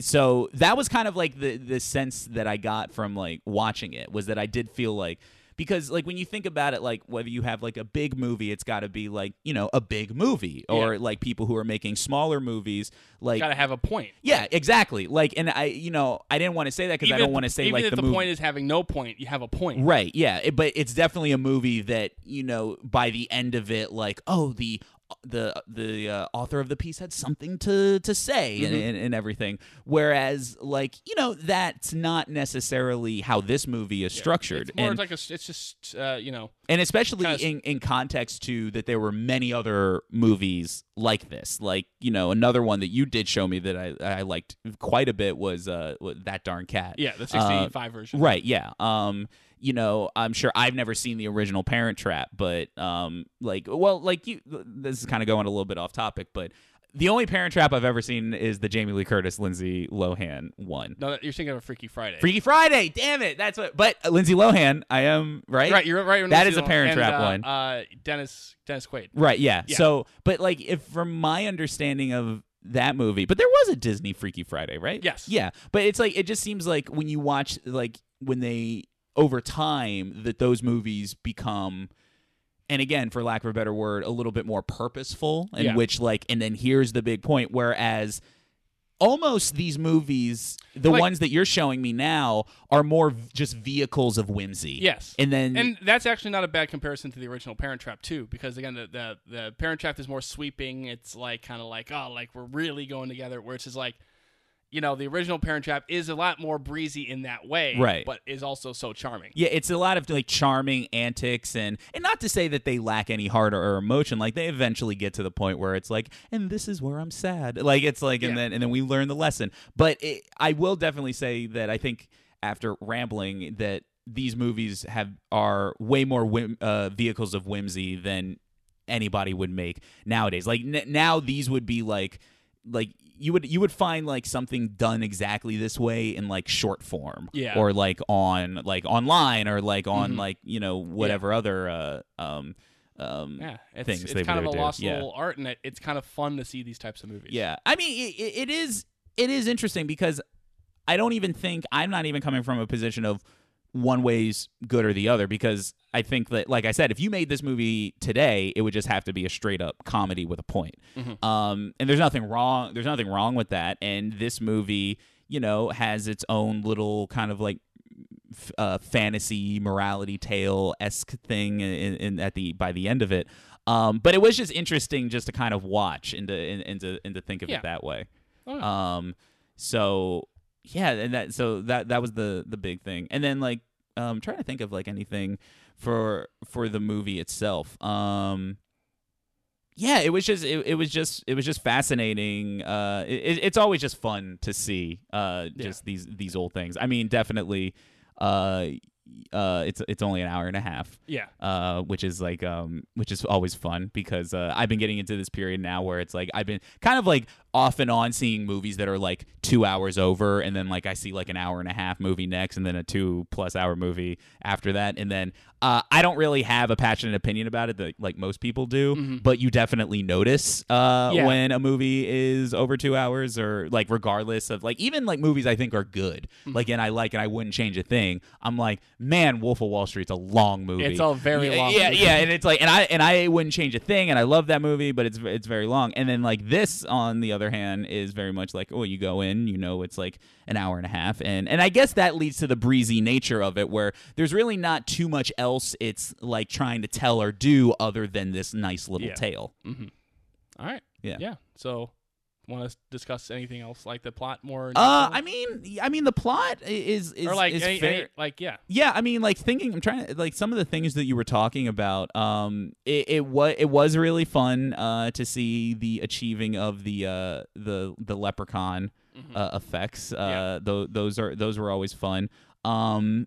So, some uh, eh, they're always impressive. There are some that are like a little bit more dated than others. Yeah, like there, one- there there's one where uh Darby is uh like grabbing uh the, the was it King Brian is that his name? Yeah. Uh, he's grabbing him, and then the hand that's like around him is clearly a fake hand. Yeah. Uh, my personal favorite was when uh, he's getting attacked by the Oh, cat. uh, when uh, King Brian's getting attacked by the cat. Yeah, and it, which, by the way, may be one of the be- better effects that they do to achieve to achieve that in the movie. But it is funny because clever editing and framing of it it doesn't draw attention to it but be, i guess because i'm kind of looking for it uh, just because it's like i'm interested in how they achieved it. It's definitely like a guy with like a like a like a cat arm on it. Like, like it, it- it's so so I, I i did like that. Um uh i don't like talking horses I, I like that's just my personal preference. I don't like when horses do that lip thing. It always just bugs me. Well, it's, it's a puka, Will. Yeah, a what? It's a puka. What's a puka? It's a demon. They, they talk about it in the movie. Oh, but I'm just saying the horse, like Well, yeah. the horse when he when he but does the, his like the lip horse is a thing. demon. Yeah, but I don't. I still don't. You still don't have to do the lip thing. I Okay, don't. I fair don't enough. like it. I don't Fair like it. I don't like Mr. Ed. I don't like any of that shit. I was like, that's why it's like you know. That's why George Miller had the right idea when they did Babe. It's like eh, just just animate those little mouths. Don't Yeah. like do the weird like. Yeah. Um. So I liked um. So I I did like that. Um. I thought like uh I the the coolest effect was definitely the um the. The angel of death. Oh, the guy. Banshee? Yeah, the banshee. Banshee Uh, the and- banshee and- stuff was awesome. the banshee and the and the coach DeBauer were both yeah. really good. Um, oh, and I, I thought like the the leprechaun magic was done very well. yes. Um. So there there was that. The one thing I I did not like um that and and this is all the movies of this era. They Yeah. do that. I hate whimsical xylophone music. It's the one thing that just has not aged well with me. I hate it. Like so, like at one point, like when they're like, uh, you know, doing a little prank on him, the leprechauns, and Yeah. they like they like shoot lightning at his like little stick, and then Yeah. they start like hitting him with the stick, and there's like this. I'm like, oh god! Like I, just, I will say, out of all of this, that is the one, One thing that I go back and watch movies like this that I, I cannot stand. I, I, I just like, come on, man. Um. So I I'll talk a bit more about it. So uh, I I'll enjoy um the uh. I think like a, especially especially in a movie like this, uh, kind of an older, kind of whimsical movie that I think like the a cast of characters is definitely necessary to kind of bring it to and um I've definitely I definitely enjoy like the little relationship that uh, Darby and King Brian have with each other, Mhm. and I think they play off each other well, especially considering that they're not actually looking at each other; that they're Mm. basically playing off like looking at a visual cue and just hearing the other person. Yeah, that talk. that's definitely a key factor that they definitely nailed Yeah. in, in the film. Uh, but I think it's just kind of, you know, it's kind of that rivalry where the two care about each other, but like also like they will, you know, play dirty es- essentially. Right, And I do think that that very much works. Like it's very much like you know you get the early kind of flashback to when you know Darby first captures King Brian and King Brian tricks him into you know within the realm of this movie you get three wishes from a leprechaun, but if you make a fourth wish you lose everything.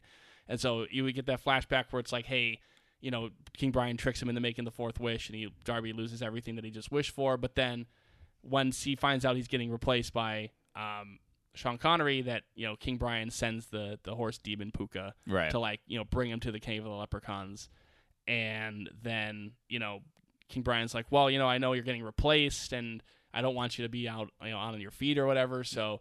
You know, you could, you're you're gonna be with us, and we're gonna take good care of you. Right, you, right. You share in all our treasures and our rivalry and stuff like Yeah. that. And so, and, and, and speaking of the relationships, um, and kind of bringing into why we're talking about this movie Yes. is that I, I did think that um, uh, what's his uh, like Sean Connery's character, Yeah. uh, like you know him coming in and just the dynamic that they created between the four, the the three of them with him and Darby and the daughter, Yeah, and just that whole situation. I just think that really meshed together very well. Oh yeah, I think because I think there's a couple things about it. I think that I it, like like I think like Darby and Katie have that classic like older father kind of daughter like you know Right. kind of that kind of the they even because I think another thing about movies like this, um, especially this era of the movies, is that their their instinct is to they don't do too much with anything, which I think works. Mhm. Like I think like again if you I- get there, it there's one part of there's one aspect of this movie where I think that is the most apparent. Yeah. but we'll, I'll get to that. Like, but I th- but I think like in like a modern movie, you really like hammer home at the beginning, like here's the relationship between Darby and Katie, and like this is their dynamic. Whereas this one, I think like there's just a naturalness to like how they interact with each other. That's and- true. But I will say, but but to just to on the opposite point of that, it's actually quite a bit of time before they share screen time with each other, right? Like with Darby and his daughter, like Yeah, there's- because like you There's know, a little bit of an extended like because she runs out to grab him right, like from the from the bar or from the tavern because like you know his boss is there. right. So, but there's like kind of an extended like she runs out to grab him, but then you get the whole story with Darby and Right, like yeah. that. So it's like and they and they cover that. They they cover it in the movie what the relationship is, but Mm-hmm. you know, it is one of those things where it it does uh it, it's a little bit before there's an extended like scene with s- them. scene That- with them. That's true. But I just feel like there's enough of that like you know she's kind of doing work, but she's like oh my my father's at the you know my, Right, my right. father's you know she's like lying like hey my father's actually cutting the weeds, but he's actually at the bar and like you know she's running after him and stuff like that and so Right. I think that's just like there's stuff like that where they just, you just you there's an I think sometimes today there's an instinct to like really like hammer that home and do like a lot of like here's like exactly what's going on.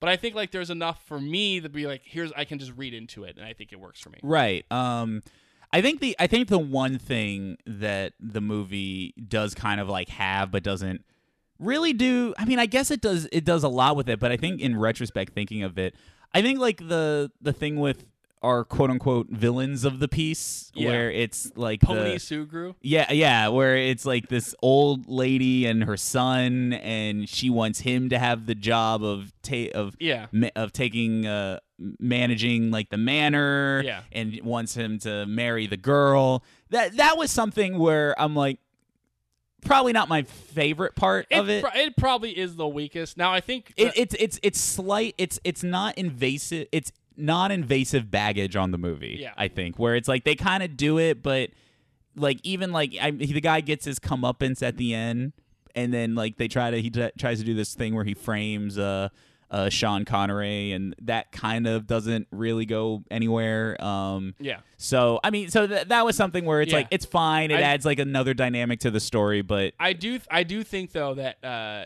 Kieron Moore who plays Pony Sugrue yeah. uh, he I don't know if he achieves it fully, but at least his face, he has a great that fucking he, guy face. Know, he he he's perfectly cast. Like, Yeah. don't get me wrong. he's like, like, in the he's very much he's yeah. very much has a that fucking guy face where he's just like mugging and he's like yeah. No, one hundred percent. yeah, and he's like stealing whiskey and stuff like that. Yeah, And, definitely. um, but uh, I, I I would not disagree. I think for me, it's one of those things that it just it kind of just works for what the movie is. It's like you don't like. I'm also the opinion that you don't need to do too much with them. But they're, you're right. They're more so non-invasive than anything else. Right. it's just like a thing to kind of get that point. But I'm also like. I'm also that thing where it's like, yeah, these these live action Disney movies definitely have villains sometimes, but I usually those those antagonist characters are always kind of, you know, in the background in some form or another. Right, Um, right. So I think like you know even, but I mean like there there are better examples of it. Um, you know, like stuff like the original Parent Trap and um even like that darn guy with the mobsters. And stuff right, like right. It's just like because like this time around, like you know, it's kind of like he's like he's just like an asshole who's hanging around. Yeah. Like there's no like because sometimes in a movies like this, there's like a ticking clock or like right, there's like, like, where it's like well like you know, but it's bo- it's more so like she thinks like the mother thinks that she can get you know her son this. Which I, the only other thing I liked about it that I think like you know is not totally expanded upon, but I kind of liked is that the mother was really kind of pushing this on her son a little bit, where it's just like. Yeah, like you, you can do this. You can. You oh can yeah, you got the sense he was a little like a little thick headed Yeah. and and things yeah, like that. Like yeah. Now he was still a creep and stuff like that, but and then intuitively like made him like you know yeah, Katie doesn't want to be with Pony. It's a Pony Sugrue is a good name though. Yeah. I do like that name. Um, Um, but so I want to talk about Sean Connery since of that course, is- because that's why we're here. Yeah, that's why we're here. So it was very interesting seeing him in this movie, and I got very big like I actually got very big like um Harrison Ford vibes from him, especially like knowing, like in the sense of knowing where his career is going to go and that he was going to become James Bond.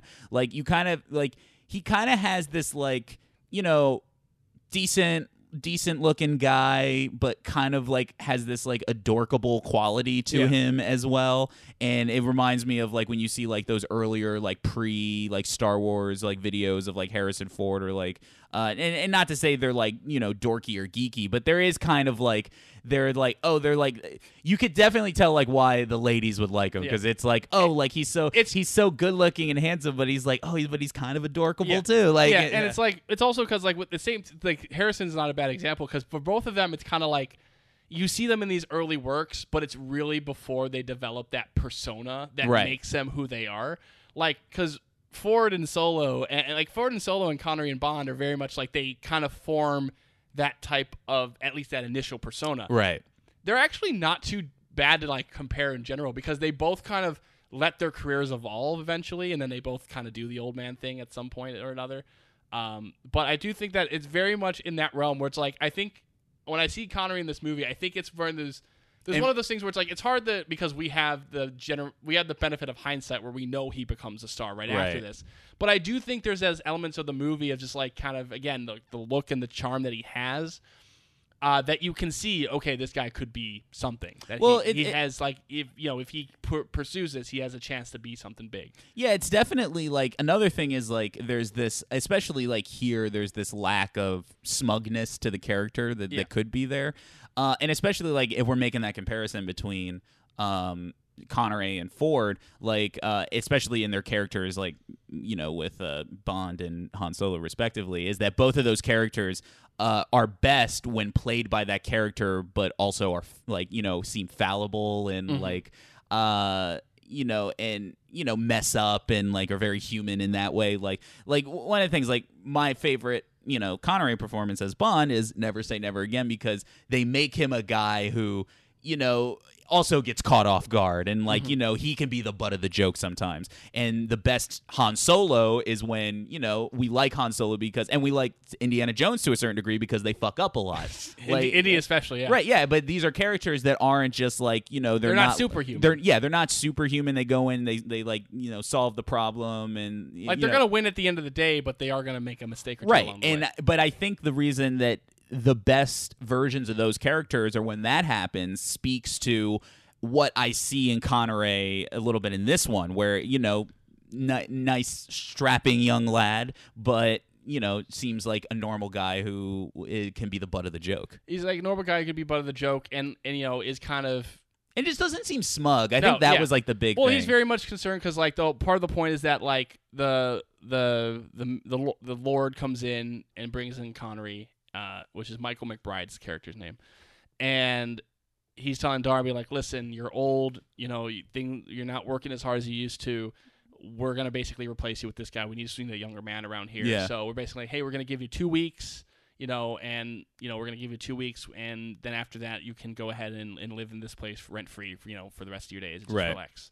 And then Darby's like doesn't want to give up that life. right. It's like, what am I going to do? Yeah. Like, yeah. And so he basically convinces Michael McBride to be like, listen, like just pretend that you know we're bringing you on as help, and then I'll tell her at some point. I, I should also say like this was some of Connery's best acting in the movie because the if, if- of all the things that he does in the movie, the one thing that I did 100% believe that like th- he was a guy who's like seemed like pretty bummed like that he was taking this old guy's job at least initially. Yeah. So when he's like sitting standing there and they're like you know Darby and the and you know the um uh the what's what's his name like the owner or whatever oh yeah, there's the the I, f- I forget the name, but Yeah, like, but like the the the rich guy. the, Lord. The Lord. Yeah. So it's like when they're when they're talking, like, you know, Connery has like this kind of like expression on his face where he's like, Oh man, I didn't know I was gonna be taking like this old man's job and Yeah. now he's now he's not gonna be able to work and he's gotta like move out. Like and so and you know, he still goes like he's like, Oh yeah, I mean, you know, it could take two weeks, it could be more, depending Yeah, on what you did. month, and I thought that was some of like actually his best acting to Yeah. make him very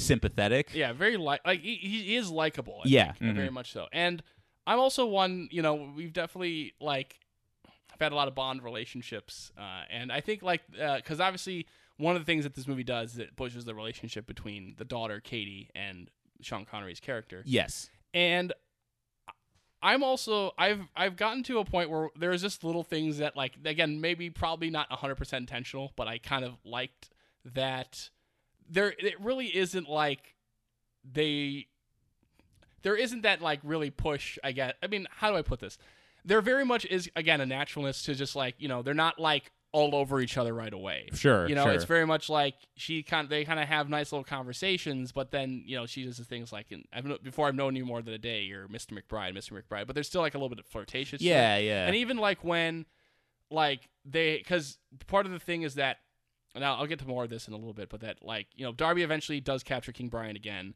and he gets three wishes, and then like you know King Brian's doing all this stuff to try to get out of it, And so one of the ways he's trying to get out of it is basically, hey, if you set up Michael and Katie, then you know maybe that we can stay here. You know that's kind of Darby's plan.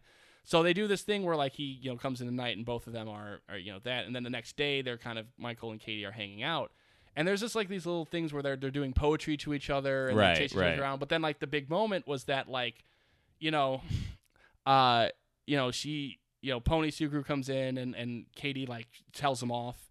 Connor's like, I don't need your help. And then it's just like they're kind of having this little playful argument where it's like, you know, Katie's like, You're not interested in me at all. Not not in the slightest. And then she goes in for the kiss, but Connor's like, Well, you said no. You're right. So he walks right. away. Yeah, yeah. And then like she's like shocked. It's like it's a little moment like that where Yeah. like it makes it actually feel like again not like because again it's the 50s. It's the 50s into the 60s. We're just a couple years. well, we were already just talking about during the movie where they were just like, it's like you're gonna be the age of thirty and not be married. How Yeah. could you? Right. Like, oh, Well, different that- times. Different times, yeah. But it's like the, it's easy for like to, to do a little bit more like forcefulness to that. Yeah, I yeah, think. yeah. But I think like it's just like again, there's just a like what I also really like is again that moment where he's like, "You're not interested in me at all." No, she goes in for the kiss. He's like, "Well, she's not interested." Right. Like like in more in a playful way. Well, how much were like all these Disney live actions like conscious of that? Um. Well, the thing is, is that like, there's really like, I mean, it's, it's family more so, so it's not necessarily gross, but it's also like, Right. like there very much also is like an instinct, especially like when you compare like the animated films. Like, Right. As, as much as I like the princess movies, and I will defend like stuff like Cinderella and. You know, Sleeping Beauty. There is a little bit more that, like, oh, it's just love at first sight, and they're all over each other, and Right, it's like, right. like love, love, love, love, Right. love. Whereas I feel like the live action stuff, generally speaking, they don't. There's not necessarily a real playful like they don't really push it a lot in the live action one as much but it's a lot of it is actually pretty well done like when i think about like even like the small little romance like even like but usually it's pretty small like even in that darn cat like the small little romance between agent kelso and the sister that Right, eventually right. but it's also kind of natural like they don't even show like i love you it's more so like at the end they just start dating Right. like no, that is true. and even like and like like stuff like Absent Minded Professor is playing with like kind of Fred MacMurray's character being like, you know, yeah, I mean, I, I do feel yeah, like it wor- it works. I think they do at least for my taste. I think they do as good of a job as I, I would expect Yeah. uh, of of this movie. but I, I but I do think there's a just a general like cuteness to this one, and especially with Connery's charm. I think uh, I like Janet Munro a lot in this movie too. Mhm.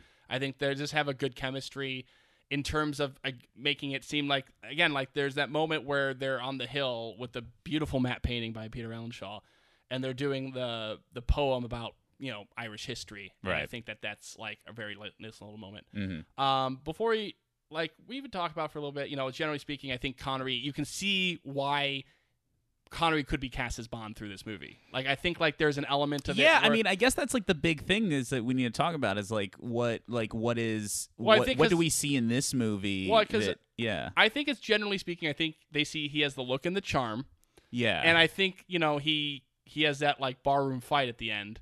Uh, where he, you know he beats up Pony Sugrue, Right, And I think yeah. that's also like, hey, like he throws a punch real well. It's interesting though because I I see the Bond that I would like Mm-hmm. in this movie, or at least I can see like where he just seems like he holds himself, good looking guy, uh, who can fight and is likable. Yeah, It, but I, I will honestly say that I think that when he transitions into Bond, I think it gets a little bit too much into the uh, smugness a, li- Mm-hmm. A little bit, Right. and um, like up and down more so. Again, like his favorite performance wasn't for me until Never S- Say Never Again. Yeah. So, but it is interesting that like I do think that maybe like being Bond, uh, you know, he he kind of went into the role with a little bit more of that like arrogant confidence uh, than I think is seen in here. Mm-hmm. Yeah. Uh, but if I were to look at this movie, I would say that yeah, I would say that um, you know, you definitely watch a movie like this and you're like, whoa, who's this guy? Yeah. Like, uh,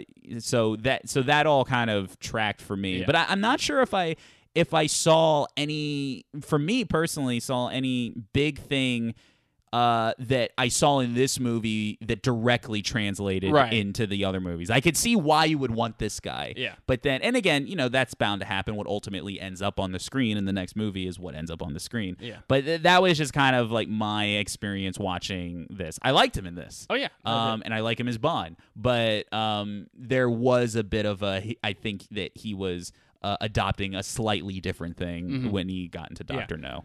Oh yeah. So before we kind of start like uh, wrapping up a little bit, Yeah. uh, I did want to talk about a little bit more. I I like I, I like kind of the bigger kind of Darby and King Brian like set pieces, quote unquote. Yeah. Uh, so the first major one is when yeah Darby is led to the Leprechaun Cave, and again all the effects look great. Yes, they they are Uh, very it good. aged very well.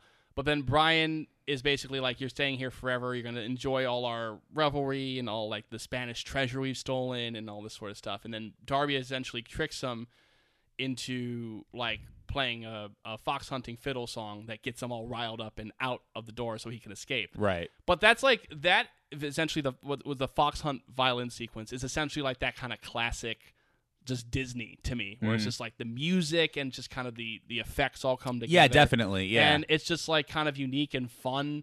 And so like because because Darby's playing the fiddle and all the leprechauns are dancing and jumping into wine and stuff like that, and then they all get on little horses and and ride on out and like the music crescent- crescendos, and like I'm also like I said a big fan of Robert Stevenson, and I think what I've always enjoyed about his work is that whether it's very special effects driven like in Poppins or in this movie, or if it's just more straight up comedy driven like in uh, That Darn Cat, or a mix of both like in Absent Minded Professor, I think he always kind of brings a mix of like the great look and the special effects of the movie, but he also does kind of capture the emotion of of a scene Right. within that realm. And I think that that is true of the fox hunt sequence where you get the joy and the generalness, and then Darby's trying to steal jewels, but his whole pocket has a hole in it. But he like he has to choose between like grabbing more jewels or running out, and it's just like I right. think there's a lot of fun with that. Well, that was definitely the biggest like cartoon translated into live action Yeah. thing where it's like he's got the coat full of the jewels and as he's running they're all like, Like, I got like yeah. the I got those like flashes of like Scrooge McDuck running with like the money and like everything Yeah. so um, so there's that, and then there's the there's the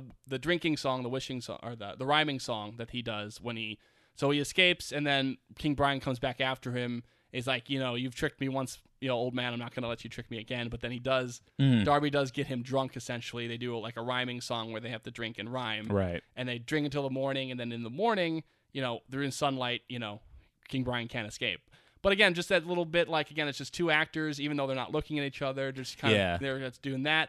And again, great special effects that they don't even realize. Like there's there's a photo on the DVD, like on the set about the special effects, where there's a shot of King Brian watching the jug getting poured, and it's a giant cup and a giant you know mug of of whiskey. yeah But like it's funny because in the shot you see like four men holding up this giant bottle of like giant jug of whiskey. So it's like the perspective is still like it's still a giant jug in his hand, right um, which is great. And then like the so that whole sequence is really good.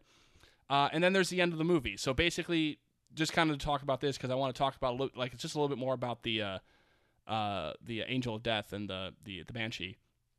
Is that eventually like Katie does find out through like a letter from the Lord about how uh, you know they're moving out. They're supposed to be moved out already. You know, it's a two weeks is up, and so she gets pissed at Michael because like, you know, why didn't you tell me? Well, your fed dad Right, didn't do right. that, and then you know Darby also is having a thing because all the town folks who I love are really just into Darby's. You know, yeah Darby's I thought they were really good I Yeah. thought like the townsfolk were especially for like what could have been like really just side stock characters Yeah. I, I thought like all, like- because like, when I when they came back at the end I'm like oh yeah it's that guy Yeah. and it's like the Well, guy who didn't want any basically, part of this Like Darby and- brings Brian to the because basically like his first wish was that Brian would not leave him until basically would be at his beck and call for up to two weeks or until all three wishes have been made, and then the second wish that is a trick because um, uh, King Brian presents himself to other people as a rabbit because it's at night again. He has his powers.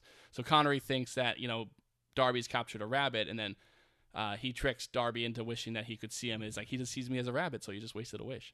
Uh, so Darby goes to the the thing to do a second, uh, his third wish, and he's like, I also like that he's talking about like everybody's like, why don't you wish for a big house, but you didn't wish for the servants, like kind of like Right, right, Darby right, as like kind of the wise man who's like kind of actually thought about this now. Um, and shows growth of character. Yeah, 'cause but he, then, he was very reckless with his wishing before. but then King, like basically, Katie comes in is like you know pissed at her father and trying to get him out, and then uh, you know he lets King Brian escape, but King Brian still is a rabbit, and you know everybody's Right, like, right, "Ah, ha, ha, ha." So basically, Katie runs away from the puka, who is is you know helps her fall off a cliff. She's kind of on the brink of death. And then, yeah, the Banshee, which is the angel of death, essentially, is like coming for her. And Darby uses his last wish to wish himself basically be taken away instead Yeah. of Katie. This was awesome. Th- Yeah. This I thought was great. Yeah, so because there's all these cool effects of just like the chroma keyed in, like Yeah. uh, like the banshee and like him going away with the banshee, and then the death coach, the Cóiste Bodhar comes in, and there's like a headless like, Yeah. carriage man, Darby O'Gill. yeah, that that that was really cool, and the way that they achieved the effect was yeah, pretty was awesome. Cool. And yeah. then like the movie, you know, like basically like Brian shows up in the coach.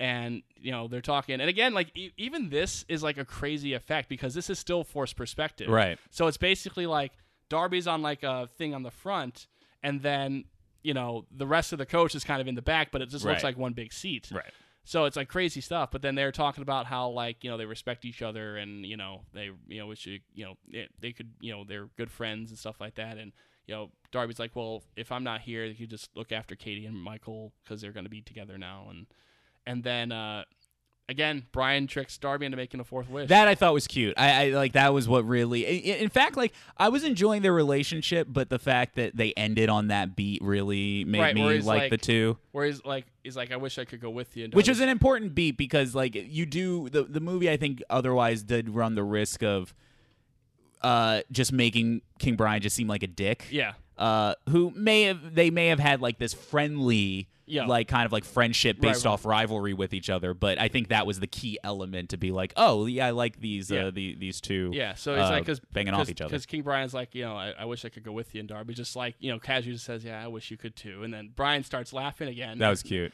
and is like, you wish your fourth wish, Darby, and then like, you know, goodbye, my old friend, and he Yeah. like gets out of there, which I kind of like. I also like to imagine like the coach goes back like without like anybody in it. This Brian is like, well. You know, it's a fair game. You know, Yeah, You yeah, know, yeah. It's like, does, does, does that banshee? Does he have a boss to answer to? Right, it's Yeah. like, well, like wish the fourth wish. There's Yeah. nothing I can do. Like, like, listen, on my sheet it changed from Katie to Darby, so I was like, okay. And then he made he wishes fourth wish. There's nothing I can do, and it's like, oh, those those leprechauns. um, last thing we should talk about before we move on to aftermath is Sean Connery does get to sing a Disney song. yeah, that was that was interesting. Um, so it's been rumored for a long time that it's actually not Connery. There was a rumor. That was my for- question. there was a rumor for a long time because uh, there's the one that uh, Connery sings by himself in the middle of the movie, and then at the end of the movie he does a duet with with Janet Munro, which is like you know the end of the movie, the end of the movie song, Right. Uh, where it's like go, goes into the end. You know, back in the days where there were no end credits, it was just like the end, go home. right. Uh, no post credit scenes. Yeah. Um, but basically, it has since been proven, and Connery has confirmed himself that it was him and Okay. him and Janet singing. Uh, Connery said, of course, that that was back to his South Pacific days, where it's like- Right. well, once you started giving me some of the background on him, then I'm like, okay. well, yeah, because like he actually said he talks about this on the DVD. He's just like, well, South Pacific, there was like you know. 20 other guys. So I could just basically hide and just do a deep voice and I would be okay. Yeah. Whereas like, you know, I'm got a solo here and it was just like the one thing where like he didn't do. But uh, the the song was a was a general hit, not as big as some of the Disney hits, but for the time period it was released as a single and did, did relatively well. Um, but it's very very much people know this movie partially because it is Connery singing in a Disney movie. Cool. And it's like uh, like you know a lot of these Disney movies too is like they have like little songs and little bits like that that you don't really realize that are just Disney songs. Oh, yeah. you know like all the animated ones and like all the Mary Poppins ones, but like every you know all that sort of stuff is is pretty good. So So, um, I I would say like the overall thing about this movie that I found enjoyable to watch. So, like, and kind of like hearing like the background of it. Dir- dir- director's name is uh, Robert Stevenson. Robert Stevenson. And would you say this is the kind of the in in the canon of him doing movies like this? Is this like the first one that kind Um, of led to a bunch of like to the more well known stuff? Let me let me double check. It is early on in Yeah. his directing career, but I think he did a couple stuff before. This. But but I'm saying like but like kind of like in this Disney Mhm. in, in his like di- his His tenure at Disney Disney, career. yeah. Um, or did he did he have did he, have one before this? he did he did uh, Old Yeller before this. Okay, was Old Yeller a Disney thing? Yes. Oh wow, but how but how special effectsy is that? Not that yeah, no. effects. Okay, so th- But my- this is this is his this would be his first big special effects. Th- That's what I mean, but like a movie like this. Yes. Okay, so basically what I what I was going to say and why it's so important to look at the context and the behind the scenes of this movie is that the biggest thing I could say about this movie is that I think it's like a great um uh, a great opening effort um, for this type of movie that he ends up doing, especially looking at his career after this. Yeah. And I think that there's a lot of things that he really nails. I think that he nails. I I was very impressed with, like I said earlier, like the just the side characters and how lively all the characters felt. Oh, yeah, uh, I- it not, none of the the the people standing around felt like like the most stand-in it felt like was I think when uh, she's leaving the party with uh, Yeah. Pony Man. Yeah. Like it's like that that was like the only time when it felt like there were just extras around. Yeah. Whereas before, like he creates like this really fun, whimsical world. Um, And I you know think- what? Like that's actually something that when I look back at it, because again, I'm a big fan of Robert Stevenson's work at the Disney Studio, but I also feel like that's actually kind of a hallmark of his work. Because even stuff like that darn cat, where it's like you just even got these little side characters like the theater owner and stuff. He just he just helps direct them to give a personality that makes them stand out when they could just be Yeah. a bit part. And it's the same thing with the townsfolk, especially. Like none of those people like have lots to do, but when they're all around Darby and listening to his stories, and they all get their little moments to like you know talk about it, mm-hmm. it's like they do kind of they do. You're right when it's at the end when they're all together when Darby's talking about how he's the only person to ever like get into the death coach and survive, Right, right. and and stuff like that. It's like everybody's enthralled and you all, they all get their little moments. And I think that like some things like with the with the death carriage coming in, that's a bit of a tone that's a bit of a tonal shift that I think is good in this one, but he nails in his later movies, Yes. especially like when he gets into like the Mary Poppins. Um, Mm-hmm. so there there's just a lot of like little little things like that that I think show uh, a lot of like good strengths that made this an enjoyable watch, but also opens the door to I think his more refined work later on. And the last thing I'll say about it that I think I didn't uh, I didn't really get into. Uh, it's a very just likable movie, but in that way, every character is likable in a certain way. Yeah. Like every character, because it is, like I said, a vehicle of whimsy is what this movie is. Mm-hmm. And because of that, even like the characters you're quote unquote not supposed to like are likable in terms of like their performance and you you have fun with everybody and i think that that, that is like, a yeah, big like, yeah. success even, of this like movie I said, even like Pony Sugrue is like kind of like as we said, non-invasive as he is. Again, he does have that that fucking guy type of smugness where it's kind of like fun. He does make it, like here's the thing. It does he does make it fun at the end when he like gets his kind of fight with you know you kind of want to see him kind of get beat up a little yeah, bit. yeah, but it's like you know there there's a certain amount of like fun to be had with the character. I mean, but you go all the way like in that darn cat, like all those characters are super fun Yeah. and likable, and even in, in like Mary Poppins, all the characters that aren't supposed to be likable, you still like and have fun with them. Yeah. like you know, like the dad is like you know is very like on paper unlikable, but like you have fun. You Right. still like you in a weird way. You still like the character. Right. Like all these characters feel like friends and family by the end of the day. Mm-hmm. Yeah. And I think that was a big strength of this movie. Yeah, That I, I think, it, it is true. It's a very big strength of the Disney canon. yeah. Yeah, but especially Uh, the li- specifically this one because especially like when you get into live action, uh, it can become a little bit trickier. Yeah. Because like when you have an animated movie, it's a little bit easier to have that shorthand yeah. of like the the the Yeah. animated nature, and you have Yeah. fun with all the Yeah, I was kind of characters. talking about the live action Yeah. because you've got me kind of thinking about it. Now I really want to do like a series of, of discussions on like these live action Disney films. That's for the Patreon. um, but yeah, no, I mean, uh, overall, uh, it was it's a it's a nice little change of pa- pace, a nice little treat uh, to watch this, and then on the plus side, uh, got some early Connery in it. absolutely. Yep. All right, so we're at the aftermath now. Um, so the movie releases uh, in um, June uh, 26, 1959, has its premiere uh, two days before in Dublin, Ireland. Mm-hmm. Uh, apparently, uh, Dublin was very happy to have Walt and his crew and had threw a bunch of parties for the cast and crew as they did the debut in Dublin. Uh, that's another great line, like when he doesn't kiss. Uh, sorry, I, it's I was just remembered. Um, he when Connery doesn't kiss uh, Katie and Brian's frustrated and him a Dublin man.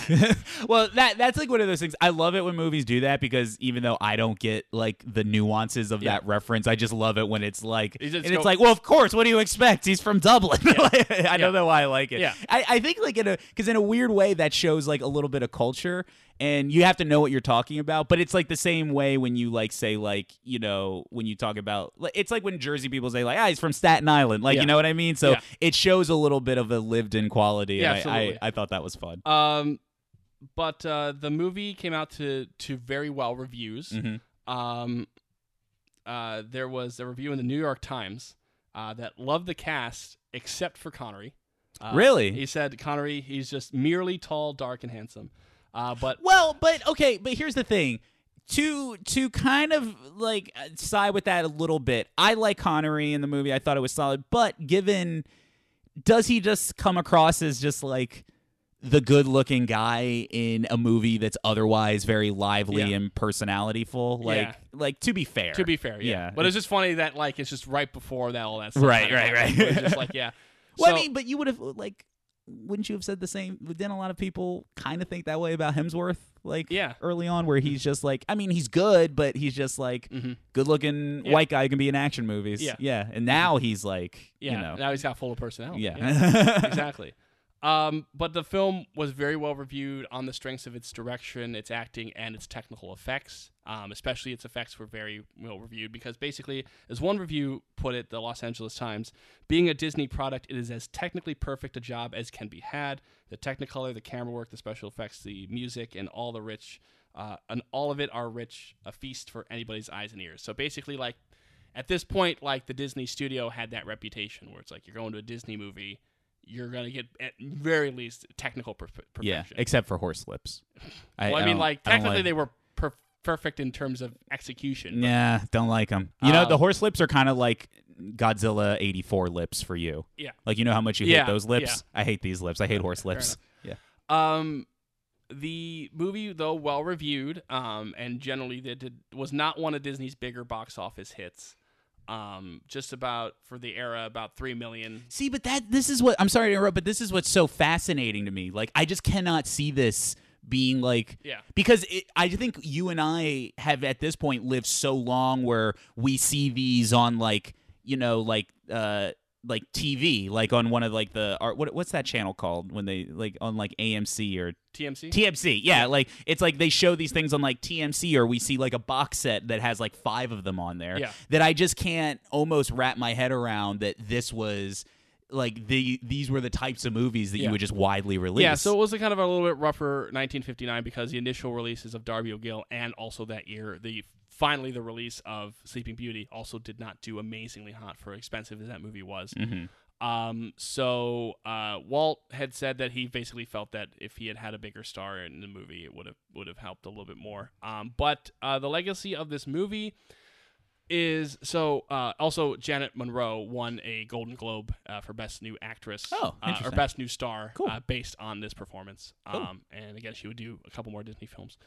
Um, so with the live action Disney stuff, the legacy is always interesting in that again with post 80s into the 90s when the renaissance happens the disney studio especially as it becomes a bigger company kind of focuses its its history on kind of its animation and its uh, parks history with a little bit like you'll get the occasional like mary poppins and 20000 leagues that kind of have you know this push from the studio uh, but a lot of these kind of middle period live action stuff post like tw- between 20 the stuff between 20,000 Leagues and Mary Poppins, you know, kind of gets lost to time, even if they're known. Right. You know?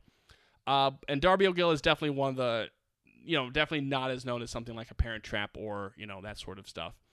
Um, but there is a legacy of people who do find this movie to be a hidden gem. Mhm. Um, and it does kind of have memorable, it's memorable for people who have seen it. And it's kind of one of those things where people, not a lot of people have seen it, but, you know, people, you know, Right. want to see it.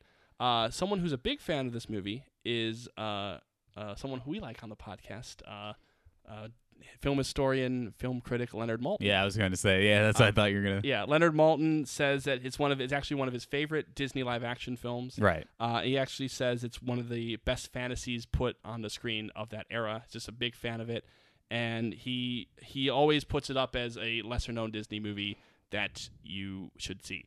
Um, and even Connery has mentioned that he's always shocked how many people mention Darby O'Gill to him as Oh, being like cool. a childhood favorite. Where because he's like, well, people always mention Bond and Highlander and Indiana Jones, like they mention all that stuff, but people, he, he like it's funny on the comment or on the DVD, he has this little interview with him, and he's basically like, you know, people are always like to him like, hmm, Darby O'Gill, like you know we had that on VHS as a kid, and, and and he's and Connery's like, is that's a good thing, right? It's like, yeah, no, we love the movie. You're, you're like, it's just fun to see you in that type of movie, right. Um, and of course, Yeah, especially because like I mean like even though he's had a crazier career later on, like nothing really stands out like that, like Yeah. that he did like kind of like a Disney family type of friendly thing, yeah, right, yeah. Um, So I have Uh, two I have two questions when you're done. Uh, so the other thing I was gonna say is, um, I uh, of course the other lasting legacy of this movie is the fact that this is the movie that they discovered Sean Connery. Well, that that was going to be one of my questions. So like, so basically the, we we talked about a little bit this in our very first episode of Doctor No, but essentially is that they were searching for different Bonds, and Cubby Broccoli was just screening kind of different movies of the of the era. Um, because this is you know this is around 1959 1960 that they're starting to really like okay we have these rights now. Um, we got to figure out something. So he sees Darby O'Gill um, and he basically just sees Connery and sees the look and sees that bar fight at the end of the movie and basically say this guy has potential. Cubby asks his own wife about um should you know should we get this guy should we bring him in and she's like yo yeah he definitely has sex appeal he definitely can you know okay, all yeah, right. So the wife's like, yeah, Cubby's wife's like, yeah, you know, he has definitely has sex appeal, so bring him in. And so they, this is just the movie where it's just like, hey, this guy, because again, this was his first Hollywood production. Right. At most, he had been doing like again that Requiem for a Heavyweight or smaller British film like gangster roles, like kind of background gangster roles or like real British television things. So this was really like his big, big film debut. Because this is also a Disney movie, and like, again, this is when like the the the original Walt era of the studios like never been bigger because they're doing but thi- but this is why I want to bring up like the context of this movie and you watching it now because you know at the time this was a movie that would be massively released Mm-hmm. and would be the type of movie that you would see somebody would see and be like oh and discover an actor on where it's just like it's weird because you watch it now and it, it's just such a specific type of movie Yeah. now that you that just for quite some time has not been casually released. Like Yeah. even if you w- was casually released, you would think it would be like, oh, like only a few people would have seen it. But this was a movie that everybody like would have seen, or Yeah. like at least was capable of seeing. yes, it was a very like wide release. Picture. Right, yeah, So it's kind of like my own biases when approaching a movie like this would be like, well, how did anybody discover anybody from this? Isn't this just like something that they just kind of like did real quickly and then? But no, you have to realize like these were mo- these were Big like productions, These yeah. were big productions, yeah. Um, and then it's funny too because I was looking a little bit more into that, and Connery actually had said that the Bond offer when they offered it to him was basically like that was the 100% commitment to film because he knew that no matter what happened, he was going to be doing multiple movies, and that was like a big deal. It's like, do I want to do multiple movies as this character? Do I want to commit to doing like something this big? Mhm. Because you know this was still at a point in his life where like he was doing a bunch of small roles. You know, he, again he'd been doing the babysitting thing for a little bit, Right. and like babysitting stars kids and stuff like that. It's just basically like, is this something I want to pursue? And so him signing the Bond offer was like, I am an actor. Yeah. like that is my career. Yeah. Um, and then who's Harrison Ford in this Okay, movie? so very specifically, so we didn't really talk about that. There's like a priest character, Yeah. and he mentions like, okay, the the parrot. Oh, that was that was something I think that didn't really go No, anywhere. Yeah, Yeah. no, I, I agree. Yeah, only because I just remembered it yeah, when exactly. you brought it up. Yeah. So there's a priest character, and so basically it's like you know part of the movie is like he's basically guilting Darby into like getting this bell because he's like, well, if you're dealing with you know leprechauns, you're not like dealing with God or whatever. Again, very kind of minor part of the movie. Doesn't Yeah. really go anywhere. Also, again, not really invasive. It's just kind of there. Right. It, it's also such like a, a big like statement that Yeah. it's like. But anyway, Yeah. yeah. uh-huh. But anyway, so he's basically like, oh, like the the priest next door and the na- and the parish next door, they're getting a new bell, so he graciously gave us our the old bell, so Mm-hmm. we can have a bell. I think Harrison Ford is that other priest, and he's like, yes. and he's basically like, you know, like, oh, that that crummy parish down the way, like they can I- that's a good one. That's a good one. I was gonna go a little bit simpler in uh, that um, he's the doctor that comes and uh, sees um sees her when she's like bedridden. Oh, yeah, or whatever. Katie, yeah. yeah, yeah. Like because I, I just feel like he could come because this was like in that time when Harrison Ford was like you know wearing glasses and being in Apocalypse Now for Yeah. a scene. Like it's like so like I think that that's what I see What's him as. 1959? Huh? What? What? Like, I'm just saying early Harrison oh, Ford. okay. No, I'm not saying. Like, I'm not like- saying the movie came out when this like, happened. this, is, this is still a long time since this is still a long time since Star Wars. So, um, yeah, So anyway, cool. All right. Well, um, that was fun. That was Yeah. a nice change of pace. I really enjoyed Yeah. uh, watching it and talking about it. yeah. Yeah.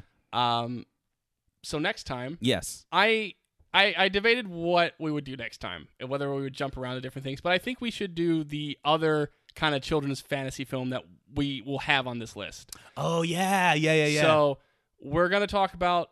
Uh, so next time on the Bonzilla podcast next month, we're going to talk about uh, the life of Ian Fleming. yes. Uh, we're going to talk about a movie uh, that has uh, Sherman Brothers soundtrack that is produced by Cubby Broccoli and Harry Saltzman. And do you know who directs this movie? Will do you know? oh, ooh. Um, uh, you're gonna say it, and I'm gonna be like, duh. But Yeah. like, Uh, one Mr. Guy Hamilton Yes. is coming Yeah, back that's what it was. Yeah. We're going to be talking about uh, the musical Dick Van Dyke vehicle Chitty Chitty Bang Bang. I'm excited for that because one. it's like I was gonna say I was gonna jump around to maybe more like more spy or adult stuff, but I was like, why not get the the chil- like why not continue the children's train? yeah, So definitely. uh, we'll talk about Chitty Chitty Bang Bang next month. Yeah. and Uh, the life of Ian Fleming. but uh, next time it's not uh Bond episode; it's a Godzilla episode, It's not. and we're going to be uh revisiting uh the uh the technological terror that is Mecha Godzilla in Godzilla against Mecha Godzilla. yeah. So that will be fun. Um, and then, as always, go back and uh, check out our catalog of news and deep dive episodes. We're very happy with those. Absolutely. Anyway, and we- will have a we'll have a new a deep dive for Bond, which I don't know what it is just yet, but we will figure that out. We're so good at our job. Well, it's just there's just a lot of options. I just haven't made the decision. Um, all right, uh, we gotta get out of here. I'm done. We're done. You're done. All All right. good. Uh, plug away. All right, it's uh, bonzillapod at gmail.com, uh, twitter.com slash bonzilla007, facebook.com slash bonzilla007. Like and subscribe, iTunes and SoundCloud. All right. Well, uh, that's it, Nick. Until next time, it's time for us to do a jolly Irish gig off of Yeah. this jig Mhm. off of this podcast. Yeah, let's just, uh, you know, we'll sing, Hi, darling my Irish girl. I am definitely going to be doing a, like, I want to do a series of podcasts now on the other Disney live action stuff, too. So, Yeah, we'll you see. had to get it in there. We're, we're wrapping up, dude. You can't. just uh, you know, uh, I'm gonna I want to promote the groundswell. Like is the- that is that what you're doing? Like, I'm, you're, I'm like you're the people are gonna like be like, let's They're give going to it. be clamoring They'll for finally email us. All right, take care, everybody. bye bye.